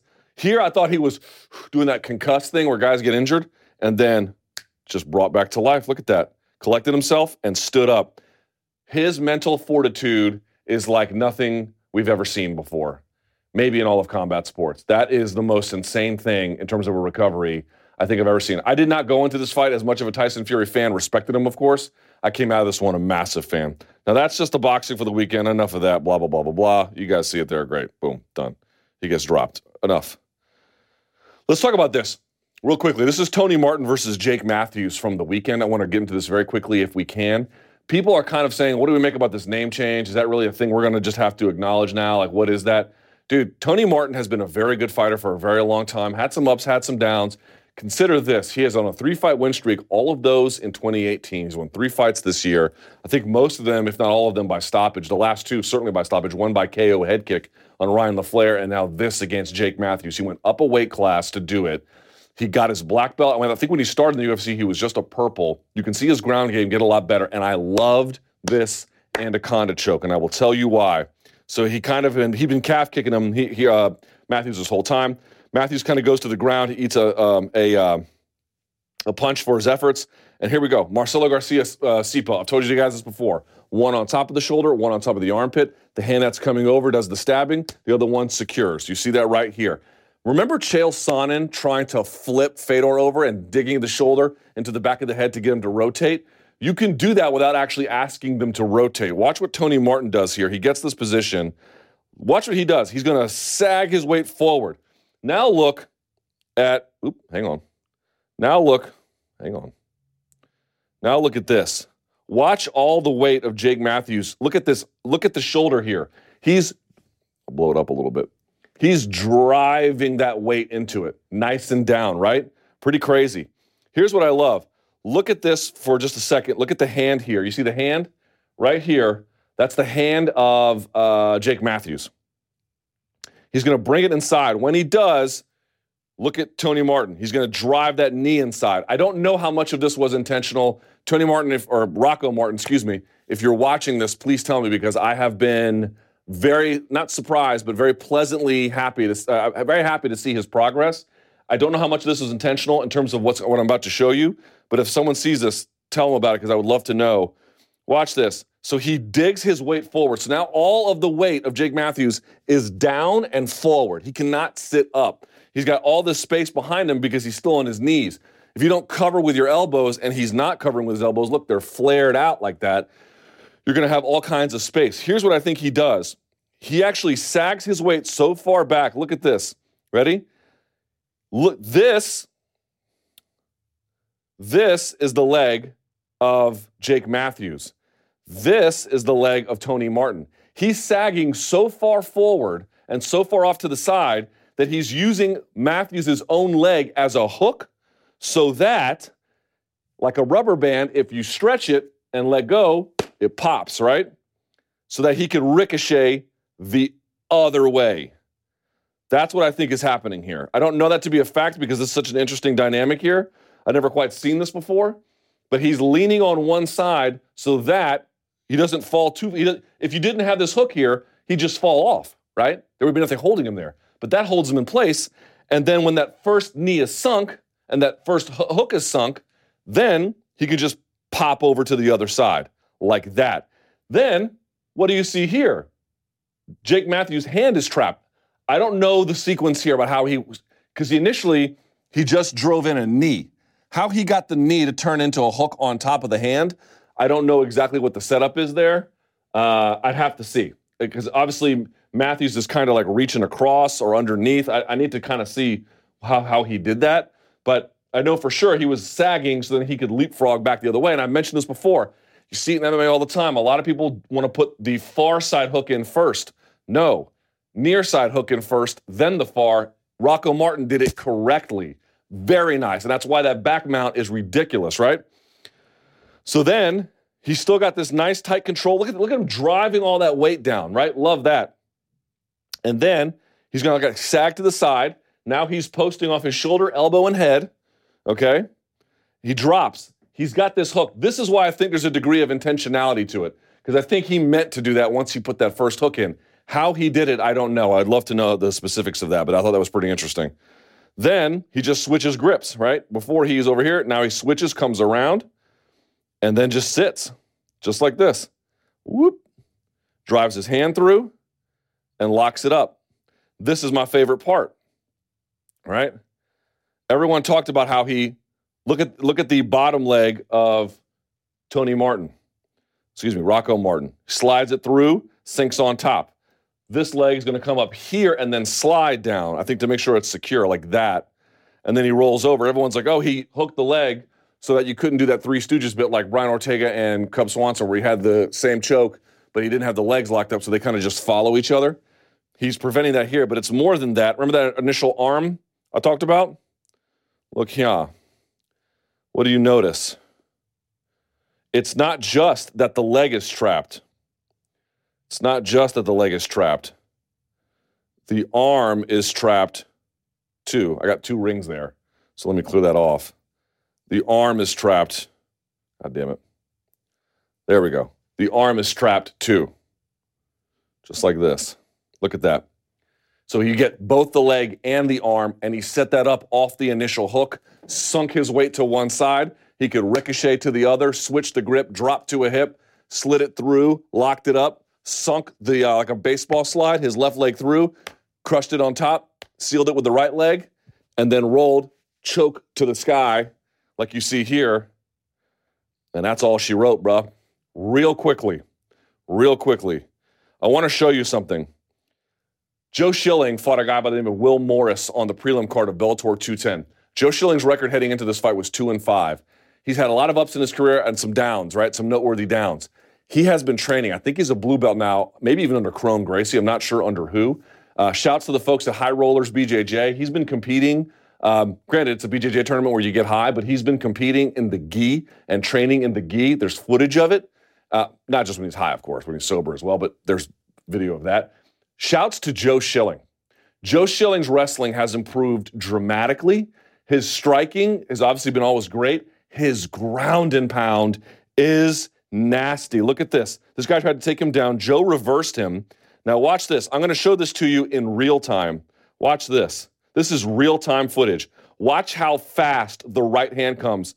Hold on. He's going to sink the whizzer over the top. He's going to use that to elbow him flat, and then watch how fast the right hand comes. Watch this. Watch these. Look at that ground and pound. Blooded him up immediately. Whoa, dude. Joe Schilling, if he can get the right position on top, it turns out that not only was he a great striker standing, but if he can balance himself, he's got blazing hand speed, good power, nice accuracy. Certainly, he's a vicious, vicious competitor. I loved seeing a bunch of this stuff, and you see him just just absolutely all over this guy, right? Here's another scenario. He bombs on this guy with an elbow. He drops. Schilling stays on top. Now here he makes a little bit of an error in terms of the scramble. I won't go into the details enough to just say the thing was he kept his he kept his. There's a couple things he could have here. He could have done better. He's off balance here. If this guy with his right arm turned to face him, he would have run him over. But Joe recenters his hips like that and gets back on top. That was a nice adjustment by him. Let's just sort of go through this very quickly. And you can see him here. He's doing that bit from the Ben Nguyen, Louis Smolka fight. Ben Nguyen may be the better wrestler than Louis Smolka, or Louis Smolka. But Louis Smolka has a nice guillotine series. And with the guillotine series, would, would attempt it and then force Nguyen back to his back. You see Schilling do that here with the stand up guillotine all the time. And then he gets him back down. Dude, look at this ground and pound. Look at this hard elbows. This guy is in trouble underneath. Look at the masterpiece that this violent painter is painting. Look, look at this. Turns out Joe Schilling, look at the hand speed, bro. Turns out Joe Schilling has phenomenal. It, look, he's still growing as a martial arts, but phenomenal ground and pound. Ladies and gentlemen, look at that. Look at that. It's like my underwear after Chipotle. Uh, all right. Probably gonna get fired for that. All right, look again. What did I show you? Guillotine. Can't finish it, so he just runs him over. A couple things here he could have done differently. He's still growing. You know, uh, no one's got a perfect fight. Uh, but here's the very ending. Look at this. All over him from the stand up. Watch this in real time. Bang, bang. On top. Look at this. Goes to leg drag. Here he is in leg drag. Should have. There's a lot of things you could have done differently from leg drag to get to a better position, but just banging on this guy. Unbelievable. Shouts to Joe Schilling what a phenomenal job. All right. Thank you guys so much for watching. Give the video a like. Subscribe to the uh, YouTube channel here at MMA Fighting. Tons of 231 coverage coming your way. Appreciate it. And uh, we're out of here. Until next time, stay frosty.